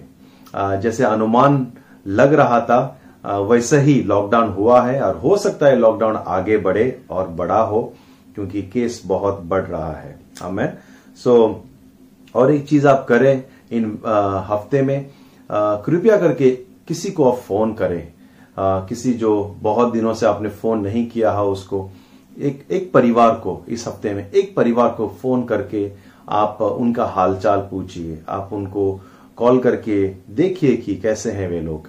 अच्छा रहेगा आप एक दूसरे को कॉल करें। और ऐसे परिवार को कॉल कीजिए जिसको आपने बात नहीं किया हो बहुत दिन हुए। में गए गए हफ़्ते में अ, मैं और मार्गरेट हम लोग अ, बहुत से लोगों से बात कर रहे थे कॉल करके। और कॉल सेंटर की तरह हम कॉल कर रहे थे। पूरा यू नो बहुत सारा बात करना सुबह, दोपहर, शाम, और खास करके उन लोगों को जो बीमार हैं, जो यू नो खास करके कोविड फैमिली जो है इस वायरस से पीड़ित है उन लोगों से। और अगर आपको हमारा कोई फ़ोन नहीं आया हो तो जाने कि और आपसे भी ज़्यादा जरूरतमंद लोगों को तक हम फ़ोन कर रहे थे। तो आप किसी और को, आप फ़ोन कीजिए जो अच्छे, भले और यू नो सेहतमंद है। अमेन तो प्रार्थना में बने रहिए। आमेन। आइए हम आगे बढ़े और आज का हम वचन देखें। गए हफ़्ते मैंने विश्वास से जीवित रहेगा, इसके विषय पर मैंने वचन बांटा था आपके साथ में। विश्वासी लोग विश्वास से जीवित रहेगा। वचन कहता है कि विश्वास हमारा आत्मिक ऑक्सीजन है। ये हमें यू नो विश्वास में दृढ़ रहते, रहना है। आज भी मैं विश्वास के ही बारे में बताऊँगा। और आने वाले कुछ समय पर हम विश्वास के ऊपर ही ठहरे रहेंगे। और अलग अलग वचन अलग अलग बाइबल की कहानियाँ हम देखेंगे। क्योंकि विश्वास जो है हमें हमारे लिए बहुत ज़रूरी है। हमें सो आई एम विश्वास के द्वारा प्रार्थना करके हम आगे बढ़े और आज का हम विश्वास के ऊपर और एक वचन हम देखेंगे। हमें स्वर्गीय परमेश्वर, इस समय हम धन्यवाद देते हैं। राजा दी राजा धन्यवाद आपकी करुणा अनुग्रह पिता और आपका बलवंत हाथ हमारे ऊपर है। मांगते हैं प्रभु इस समय हमें मदद कर इस वचन से। पिता हमें तृप्त कर हमारे आत्मिक भोजन पिता हम आ, पिता तृप्त हो जाए हमारे आत्मा मज़बूत रहे और वचन से इस वचन से हमारा और विश्वास बढ़े और हम दृढ़ हो आपके साथ। धन्यवाद परमेश्वर इस समय में जैसे आपने हमें रक्षण किया है संभाला है और आप हमारे संग है इसलिए धन्यवाद यीशु के नाम से। आमेन। आमेन। सो so, आइए हम देखिए आज का शीर्षक है स्टेप्स ऑफ़ फेथ विश्वास के कदम। आज हम एक कहानी देखेंगे बाइबल से किस तरह से विश्वास का कदम ने उनको बहुत सारी आशीष लेकर आए और आशीष के भंडार लेकर आए और बहुत सारा खजाना उन्हें मिला। ओके हम वो आज कहानी देखेंगे। लेकिन आपको बता, आगे बढ़ने से पहले बताऊँ कि विश्वास जो है, वो आशीष लेकर आता है। विश्वास नए मौके दरवाजे खोल देता है, नए मौके हमें उपलब्ध करता है। विश्वास जो है, परमेश्वर को प्रसन्न करता है। विश्वास के बगैर हम परमेश्वर को प्रसन्न नहीं कर सकते। इसलिए विश्वास हमें मज़बूत भी करता है। इसलिए विश्वास का जो पैरामीटर है, विश्वास का जो यू नो कहते हैं कि उसको हमेशा ऊपर रखना है। मुश्किल समय में, खुशियों के समय में विश्वास को आगे रखो। विश्वास जैसे मैंने कहा पिछले हफ़्ते, विश्वास हमारा ढाल है, उससे हम लड़ते हैं। और हर एक दुश्मन की तीर विश्वास के सामने आकर चूर, चकनाचूर हो जाए। इसीलिए ज़रूरी है विश्वास हमारा बढ़ता रहे, मज़बूत होता रहे और फलवंत होता रहे। आइए हम एक कहानी आज देखेंगे, विश्वास के विषय में। दो राजा सात और एक से आठ में पढ़ूँगा। आप मेरे साथ पढ़ सकते हैं। दो राजा seven one two eight okay आओ हम साथ पढ़े। तब एलिशा ने कहा यहुआ का वचन सुनो। यहुआ यह कहता है, कल इसी समय समरिया के फाटक में सहा भर मैदा एक शकेल में और दो सहा जो भी एक शकेल में बिकेगा। तब उस सरदार ने जिसके हाथ पर राजा तकिया करता था, परमेश्वर के भक्त को उत्तर देकर कहा, सुन, चाहे यहुआ आकाश के झरोके खोले तो भी क्या ऐसी बात हो सकेगी? उसने कहा, सुन, तू यह अपनी आँखों से तो देखेगा, परंतु अन्न में कुछ खाने ना पाएगा। चार कोड़ी तीसरा वचन, चार कोड़ी फाटक के बाहर थे। वे आपस में कहने लगे, हम क्यों यहाँ बैठे बैठे मौत का इंतज़ार करें या मर जाए? यदि हम कहें, नगर में जाए तो वहाँ मर जाएँगे, क्योंकि वहाँ अकाल पड़ा है। और यदि हम यह बैठे रहे तो भी मर ही जाएँगे। तो आओ, हम आराम की सेना में पकड़े जाए, ताकि वे हमको जिलाए रखे तो हम जीवित रहेंगे। और यदि वे हमको मार डाले तो हमको, हम मरना ही है, हमें मरना ही है। पांचवा वचन, तब वे साँझ को आराम की छावनी में जाने को चले और आराम की छावनी की छोर पर पहुंचकर क्या देखा कि वहाँ कोई नहीं।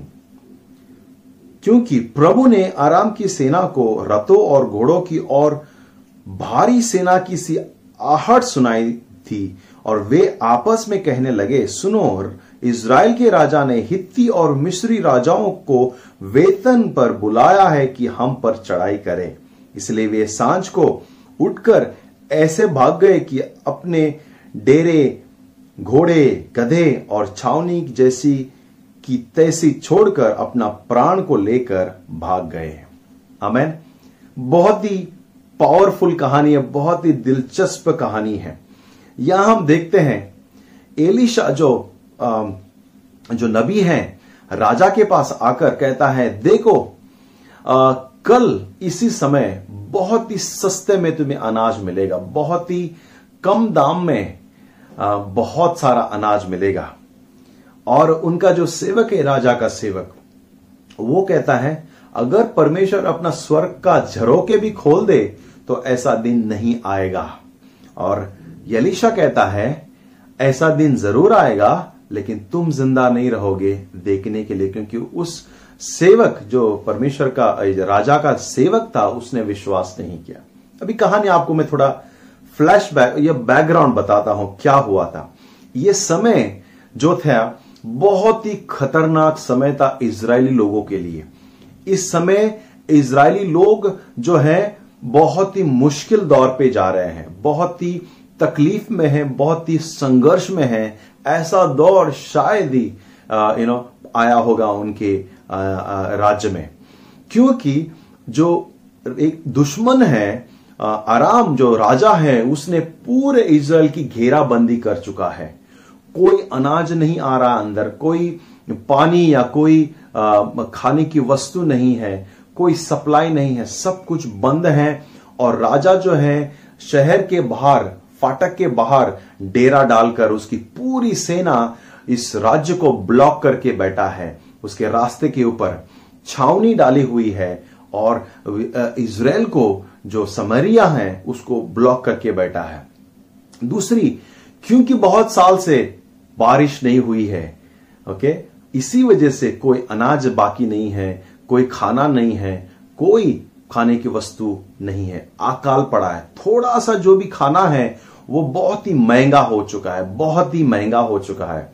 और लोगों को, वो इतना पैसा नहीं है कि वो खाना या जवार का या बाजरा का या कोई अन्न जो आटा है, वो खरीद सके। इसीलिए इसीलिए जो है एलेशा जो है, वो भविष्यवाणी करता है और कहता है, कल इसी समय खाना सस्ता हो जाएगा। इसीलिए वो जो सेवक है, वो विश्वास नहीं कर रहा है। आज हम जानते हैं हमारे देश में बहुत ही महँगा, महँगाई बढ़ गई है। 85 या यू नो 87 जो भी है पेट्रोल हो गया है। अगर मैं आपको कहूँ, कल इसी टाइम पे जो आपका पेट्रोल है, वो थर्टी फाइव रुपीज़ हो जाएगा। क्या आप विश्वास करेंगे? बहुत ही मुश्किल होगा। लेकिन ऐसा ही कुछ समय है जो इलीशा कहता है, कल इसी समय पर पेट्रोल 35 हो जाएगा। और जो विश्वास नहीं करता, वो कहता है उसे कहता है, पेट्रोल तो सस्ता हो जाएगा, लेकिन तुम ज़िंदा नहीं रहोगे इस देखने के लिए. यह समय बहुत ही अकाल पड़ा है। यहाँ तक कि भी लोग जो है, अपने बच्चों को मार के खा रहे हैं। हाँ, इसी अध्याय में, छठवा अध्याय में, जो औरत है, अपने बच्चों को मार के पका के खाए हैं, क्योंकि उनको ज़िंदा रहना है। इतना दुर्दशा हो चुकी है इस देश की। और कहानी कुछ और मोड़ लेती है। उस फाटक पे चार कोड़ी दोस्त बैठे हैं। चार कोड़ी है जो अरो फाटक के बाहर बैठे हैं। क्योंकि उन दिनों में इसराइल में कुछ कोड़ियों को अंदर नहीं लेते थे, वो बाहर रहते थे। और वहाँ बैठे हैं, भूखे हैं, लाचार हैं, कोई मदद नहीं है, कोई खाना नहीं है, और वो मर रहे हैं। वो इंतज़ार कर रहे हैं कि कोई कुछ चमत्कार होगा। और उसी क्षण उनके जीवन में कुछ होता है। और वो कहते हैं एक दूसरे को, क्यों हम बैठे बैठे मौत का इंतज़ार करें यहाँ पर? वो चारों जो कोड से भरे हुए हैं, बीमार हैं, लेकिन उनका विश्वास अभी जवाब दे चुका है। वो कहते हैं, क्यों हम यहाँ बैठे और क्यों हम मौत का इंतज़ार करें बैठे बैठे वो कहते हैं कि अगर हम शहर में गए तो शहर में कोई खाना नहीं है, वहाँ पे अकाल है, वहाँ पे मरना तय है। यहाँ हम बैठे रहे तो यहाँ भी मरना तय है। यहाँ पर भी हम बैठ के मरने वाले हैं। क्यों ना हम दुश्मन की छावनी में जाए? वो कहते हैं एक दूसरे को, क्यों ना हम दुश्मन की छावनी को जाए, जो शहर के बाहर डेरा डाल के बैठा है? हम वहाँ जाएँगे अगर वो मारना चाहे तो मारने दो, वैसे भी हम मरने वाले हैं। अगर नहीं मारे तो हो सकता है वो हमें कुछ खाने के लिए दे दे और हमें ज़िंदा रख दे। यह सोचकर वे दोनों, चारों जो है, उठ पड़ते हैं। प्रिय लोगों, भले बीमार हैं, लाचार हैं, लेकिन एक विश्वास उसके अंदर जगता है। एक आशा उत्पन्न होती है उनके अंदर कि वैसे भी हम मरने वाले हैं, क्यों ना हम विश्वास से जाएँगे? दुश्मन के डेरे में जाएँगे और हम वहाँ देखेंगे, हो सकता है परमेश्वर अनुग्रह कर दे और हम बच जाए। एक विश्वास, एक आशा, एक ताकत अंदरूनी, एक जो सकारात्मक सोच उठती है उनके अंदर। और वह विश्वास को लोग कार्य में डालते हैं। और वे लोग विश्वास के कदम लेते हैं। विश्वास के कदम लेकर उस फाटक से चल पड़ते हैं दुश्मन की डेरे की ओर। पूरे हिम्मत के साथ, पूरे विश्वास के साथ कि कुछ होगा। विश्वास के कदम, ये चारों विश्वास के कदम लेते हैं और जाते हैं उनके अंदर विश्वास है सब कुछ बिखरा हुआ है, सब कुछ चला गया है, सब कोई आशा नहीं है, लेकिन एक विश्वास के कदम को लेकर जब वो चलते हैं, पूरा उनका जीवन बदल देता है। प्रिय लोगों, इस समय हम भी ऐसे ही कुछ परिस्थिति से जा रहे हैं। इकोनॉमिक का पता नहीं, हेल्थ का कोई गारंटी नहीं, जीवन का कोई गारंटी नहीं, संघर्ष ही संघर्ष, लोग काम खो रहे हैं बिज़नेस जा रहा है, महँगाई बढ़ रही है, बीमारी आ रही है, एक डर का माहौल है। सरकार क्या करेगी पता नहीं हॉस्पिटल का कोई गारंटी नहीं डॉक्टर पे लोगों को भरोसा नहीं है। वो जो इंजेक्शन है, जो वैक्सीन है, वो काम करेगा कि नहीं, वो पता नहीं। ऑक्सीजन मिलेगा अगर कि नहीं वो भी पता नहीं डॉक्टर के हॉस्पिटल में दाखिल होने के बाद में। परिस्थिति आज हमारा बहुत ही खराब है। एक डर का माहौल है। महामारी चरम पर है। प्रिय लोगों लेकिन आप विश, आपको मैं प्रोत्साहन करूँगा कि आपके अंदर विश्वास की कमी ना हो। हम विश्वास करें हम जाने और विश्वास के कदम ले हम। ऐसे कदम ले जो एक सकारात्मक माहौल लेकर आएगा। हमारे जीवन में, हमारे परिवारों में, हमारे कलिसा के जो परिवार है, उनके बीच में मित्र जनों के बीच में। हमारा विश्वास का कदम, उनको भी प्रोत्साहन करें। यहाँ चार मित्र पूरे विश्वास से खड़े हुए हैं, उठ खड़े हुए हैं कि जो होगा देखा जाएगा, चलो हम चलते हैं। उन्होंने विश्वास के साथ गए। और जब वो लोग जा रहे थे, परमेश्वर ने कार्य किया। एक चमत्कार किया और बड़ा मौका का दरवाज़ा खोल दिया। जब वे लोग विश्वास करके चल पड़े, वहाँ छावनी में दुश्मन के बीच में परमेश्वर कार्य करता है। परमेश्वर अपने स्वर्गदूतों को भेजता है और स्वर्गदूतों कहता है कि जाओ उस दुश्मन के आराम के छावनी में और चारों ओर से तुम उन्हें घेर लो और ऐसे शोर करना, ऐसे आवाज़ करना, जैसे कि बड़ी सेना आई है उनको उनके ऊपर हमला करने के लिए। ऐसे ऐलान, ऐसे वीर की विजय हो हुई हुई ऐसी सेना जैसे आवाज़ करती है। एक शोर होता है, बड़ा शोर जिसे पता चलता कि बड़ी सेना आ रही है। ऐसे आवाज़ करना। और उस रात को बड़ी सेना, स्वर्गदूत उन छावनियों को घेर लेती है दुश्मन की छावनियों को और बड़ा शोर होता है। और जैसे ही दुश्मन सुनते हैं उनको लगता है कि इजरायली ने जो मिस्री के सेना है और जो दुश्मन की जो मऊए की सेना है उनको शायद आ, आ, शायद भाड़े पे लिया होगा हमारे ऊपर हमला करने के लिए। और वे डर जाते हैं क्योंकि वो बड़ी सेना है। वो बड़ी सेना है जो बड़ा सेना उनके ऊपर हमला करने के लिए आई है। और दुश्मन सोचता है कि शायद इसराइल ने मिलकर हित्तियों की सेना, मिस्रियों की सेना को बुलाया है हमारे पर हमला करने के लिए।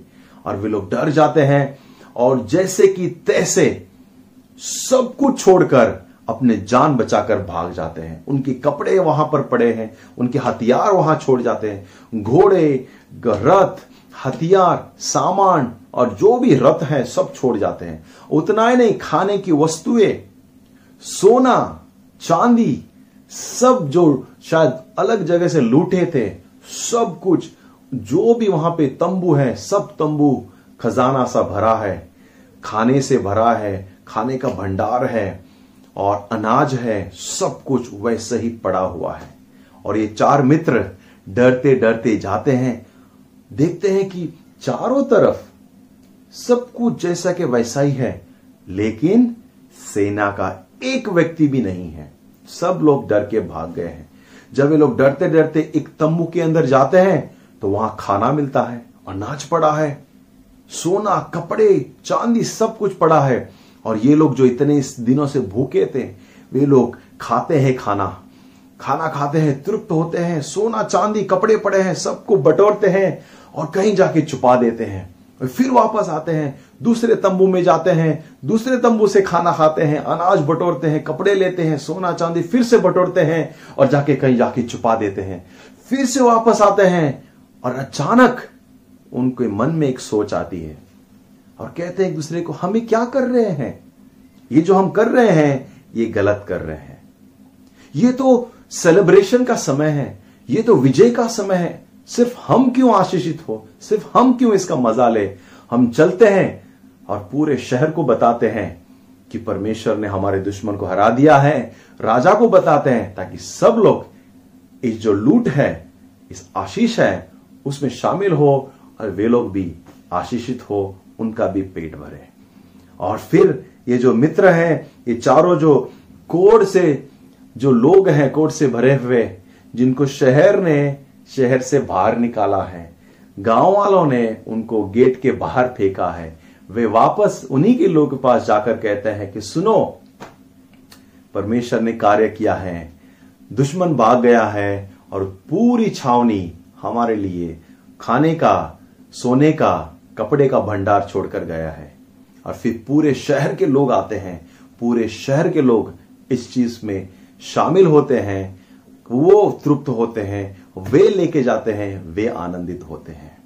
प्रिय लोगों, ये कहानी बहुत ही अच्छी तरह से समाप्त होती है। लेकिन वो व्यक्ति को नहीं भूलो जिसने विश्वास नहीं किया था।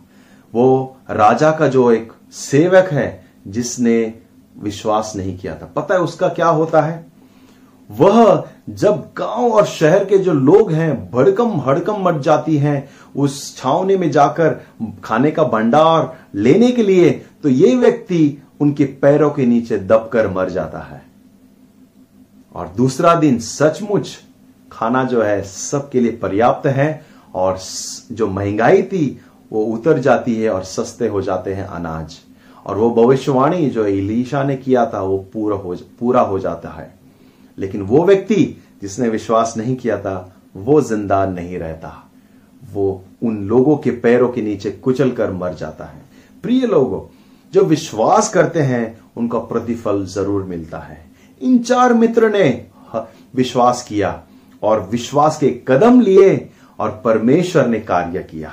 इन चार मित्र ने धैर्य दिखाया, अपना विश्वास के कदम लेकर कार्य में डाला और परमेश्वर ने स्वर्ग से अपना काम शुरू किया। स्वर्गदूतों को भेजा और उसने इस विश्वास का आदर किया। मैं कुछ तीन चीज़ों आपको बताता हूँ और मैं आपको प्रोत्साहन करूँगा। पहली चीज़ step of faith there is a blessing in step of faith जब हम विश्वास के कदम लेते हैं, उसमें आशीष है। जब भी हम विश्वास ले, के कदम लेते हैं, परमेश्वर आशीष करता ही है।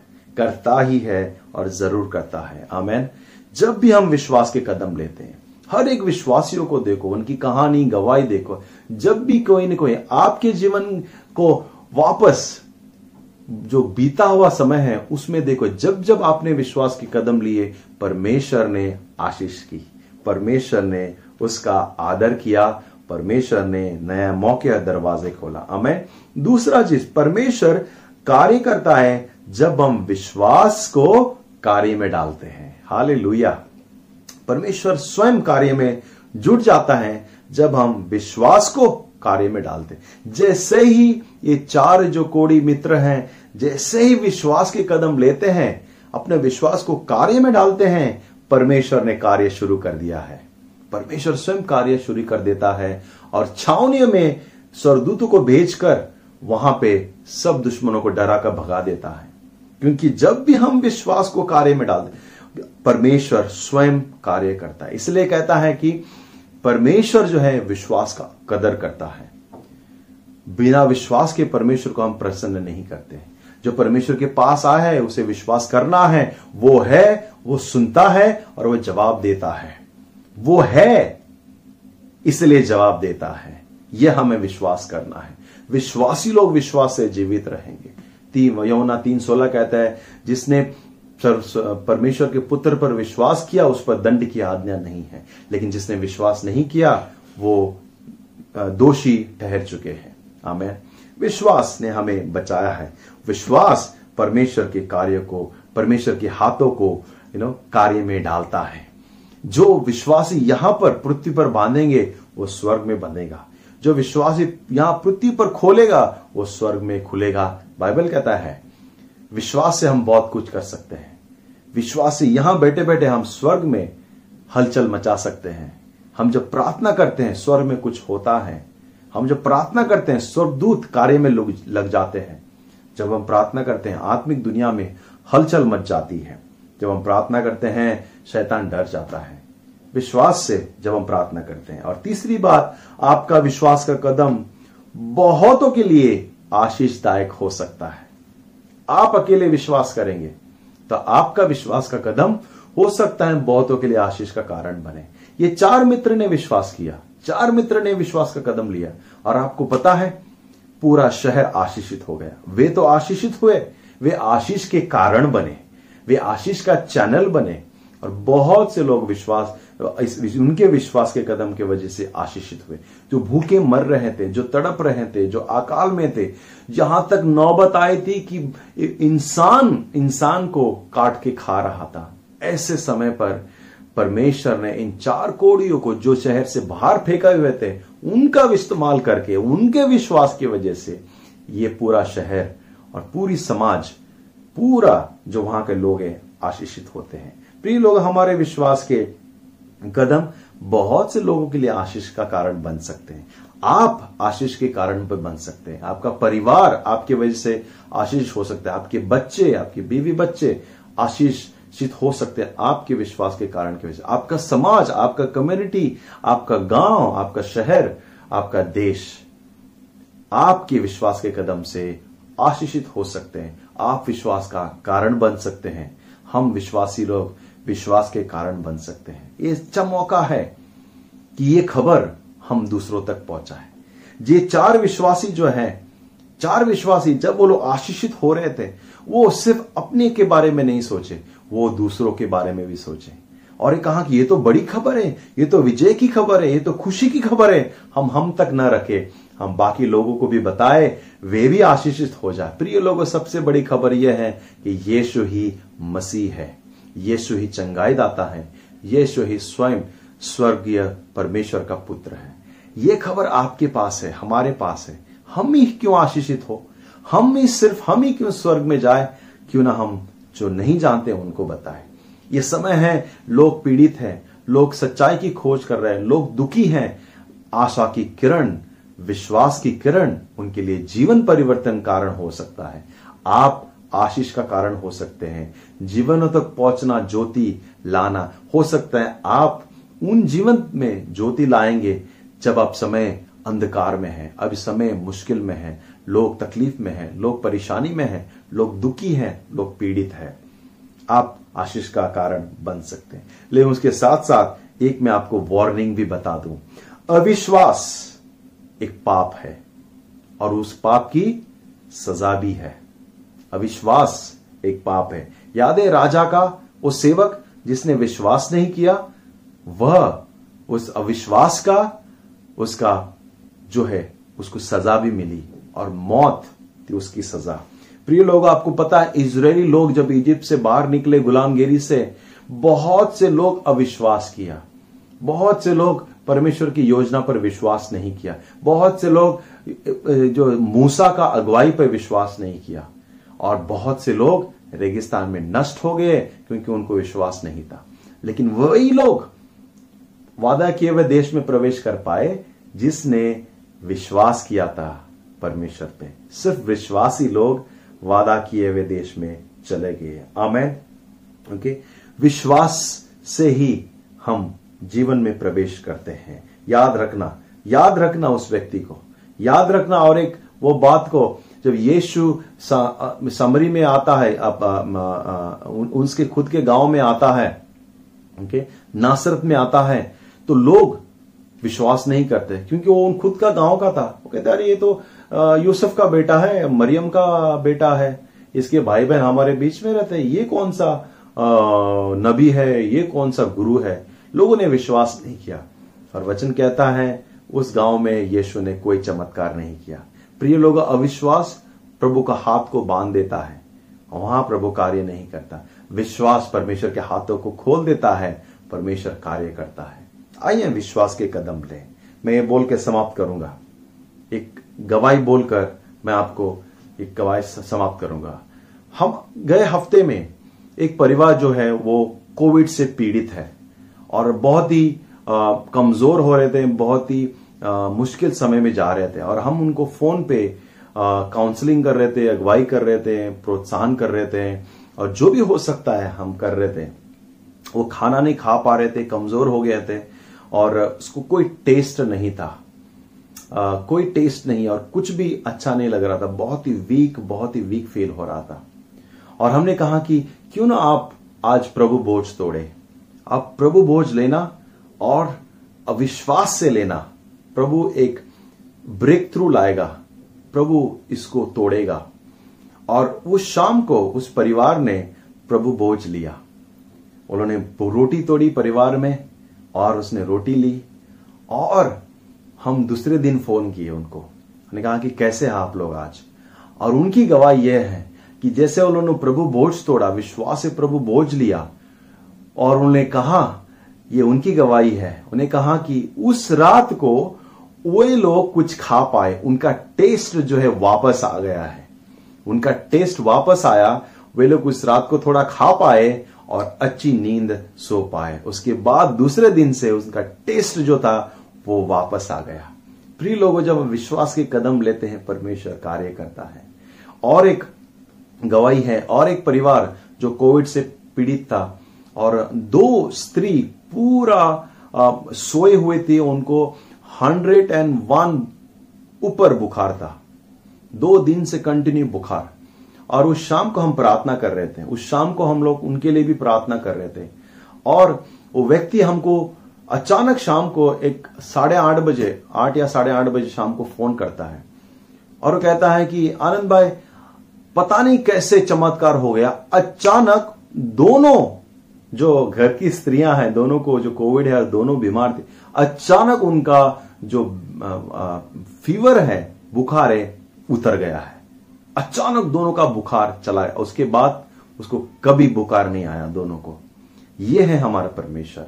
जब हम विश्वास करते हैं, जब विश्वास का कदम लेते हैं, हम खड़े रहते हैं, हम दूसरों के लिए आशीष का कारण बन सकते हैं। आप प्रार्थना में रहना, विश्वास से प्रार्थना करना, आप लोगों के लिए, परिवारों के जन के लिए कलिसा के लोगों के लिए, और पूरे हमारे भारत देश के लिए। इस समय बहुत ही मुश्किल का समय है हमारे पूरे भारत देश में। बहुत ही बड़ा समस्या है। हम प्रभु को धन्यवाद दें, उसने हमें सुरक्षित रखा है, लेकिन प्रभु से हम प्रार्थना करें, हमारे देश को आशीष कर। लोग ऑक्सीजन के लिए तरस रहे हैं। थोड़ा सा ऑक्सीजन लेने के लिए तरस रहे हैं। लोगों को ऑक्सीजन नहीं मिल रहा है। प्रिय लोगों, हम प्रभु को धन्यवाद देना है, जिसने हमें जीवन भर फ्री में ऑक्सीजन दिया है। फ्री में हमें ऑक्सीजन सप्लाई किया है, उसको हम धन्यवादी देना है और विश्वास से चलना है। आज लोग ऑक्सीजन के लिए तरस रहे हैं। थोड़ा सा उनको सिलेंडर मिल जाए, कितना भी पैसे देने के लिए तैयार है, लेकिन हमें कभी भी हमने यह नहीं सोचा था कि लोग ऑक्सीजन के लिए तरसेंगे, क्योंकि ऑक्सीजन तो फ्री है, परमेश्वर ने हमें दिया है और हम इतने सालों से फ्री में हम सांस ले रहे हैं। लेकिन कभी कभी हम धन्यवाद नहीं देते प्रभु, धन्यवाद, आज मैं सांस ले पाया क्योंकि आपने उस ऑक्सीजन को मेरे लिए फ्री में दिया है। क्यों ना हम धन्यवाद दे प्रभु को? और कहें, प्रभु, धन्यवाद और विश्वास से हम निडर रहे, विश्वास के साथ हम चले। आमेन। आए मैं प्रार्थना के साथ समाप्त करता हूँ। स्वर्गीय पिता, धन्यवाद, आप भला परमेश्वर है, अनुग्रह, प्रेमी परमेश्वर है। हमारा विश्वास आपको आदर लाता है। जब हम विश्वास के कदम लेते हैं, आप निन्यानवे कदम लेकर हमारे विश्वास का आदर करके आशीष करते हैं। और इस समय मैं प्रार्थना करता हूँ, यीशु मसीह के नाम से जो सुन रहे हैं, देख रहे हैं, यीशु मसीह के नाम से सबको आशीष कर, सबको रक्षा कर, आपके कवच में रख और आपके रक्षण में रख, आपके अनुग्रह में रख। धन्यवाद परमेश्वर। आशीष कर हमारे सब प्रिय परिवारों को, यीशु मसीह के नाम से। Amen. Amen. God bless you. अच्छा हफ़्ता हो आपका।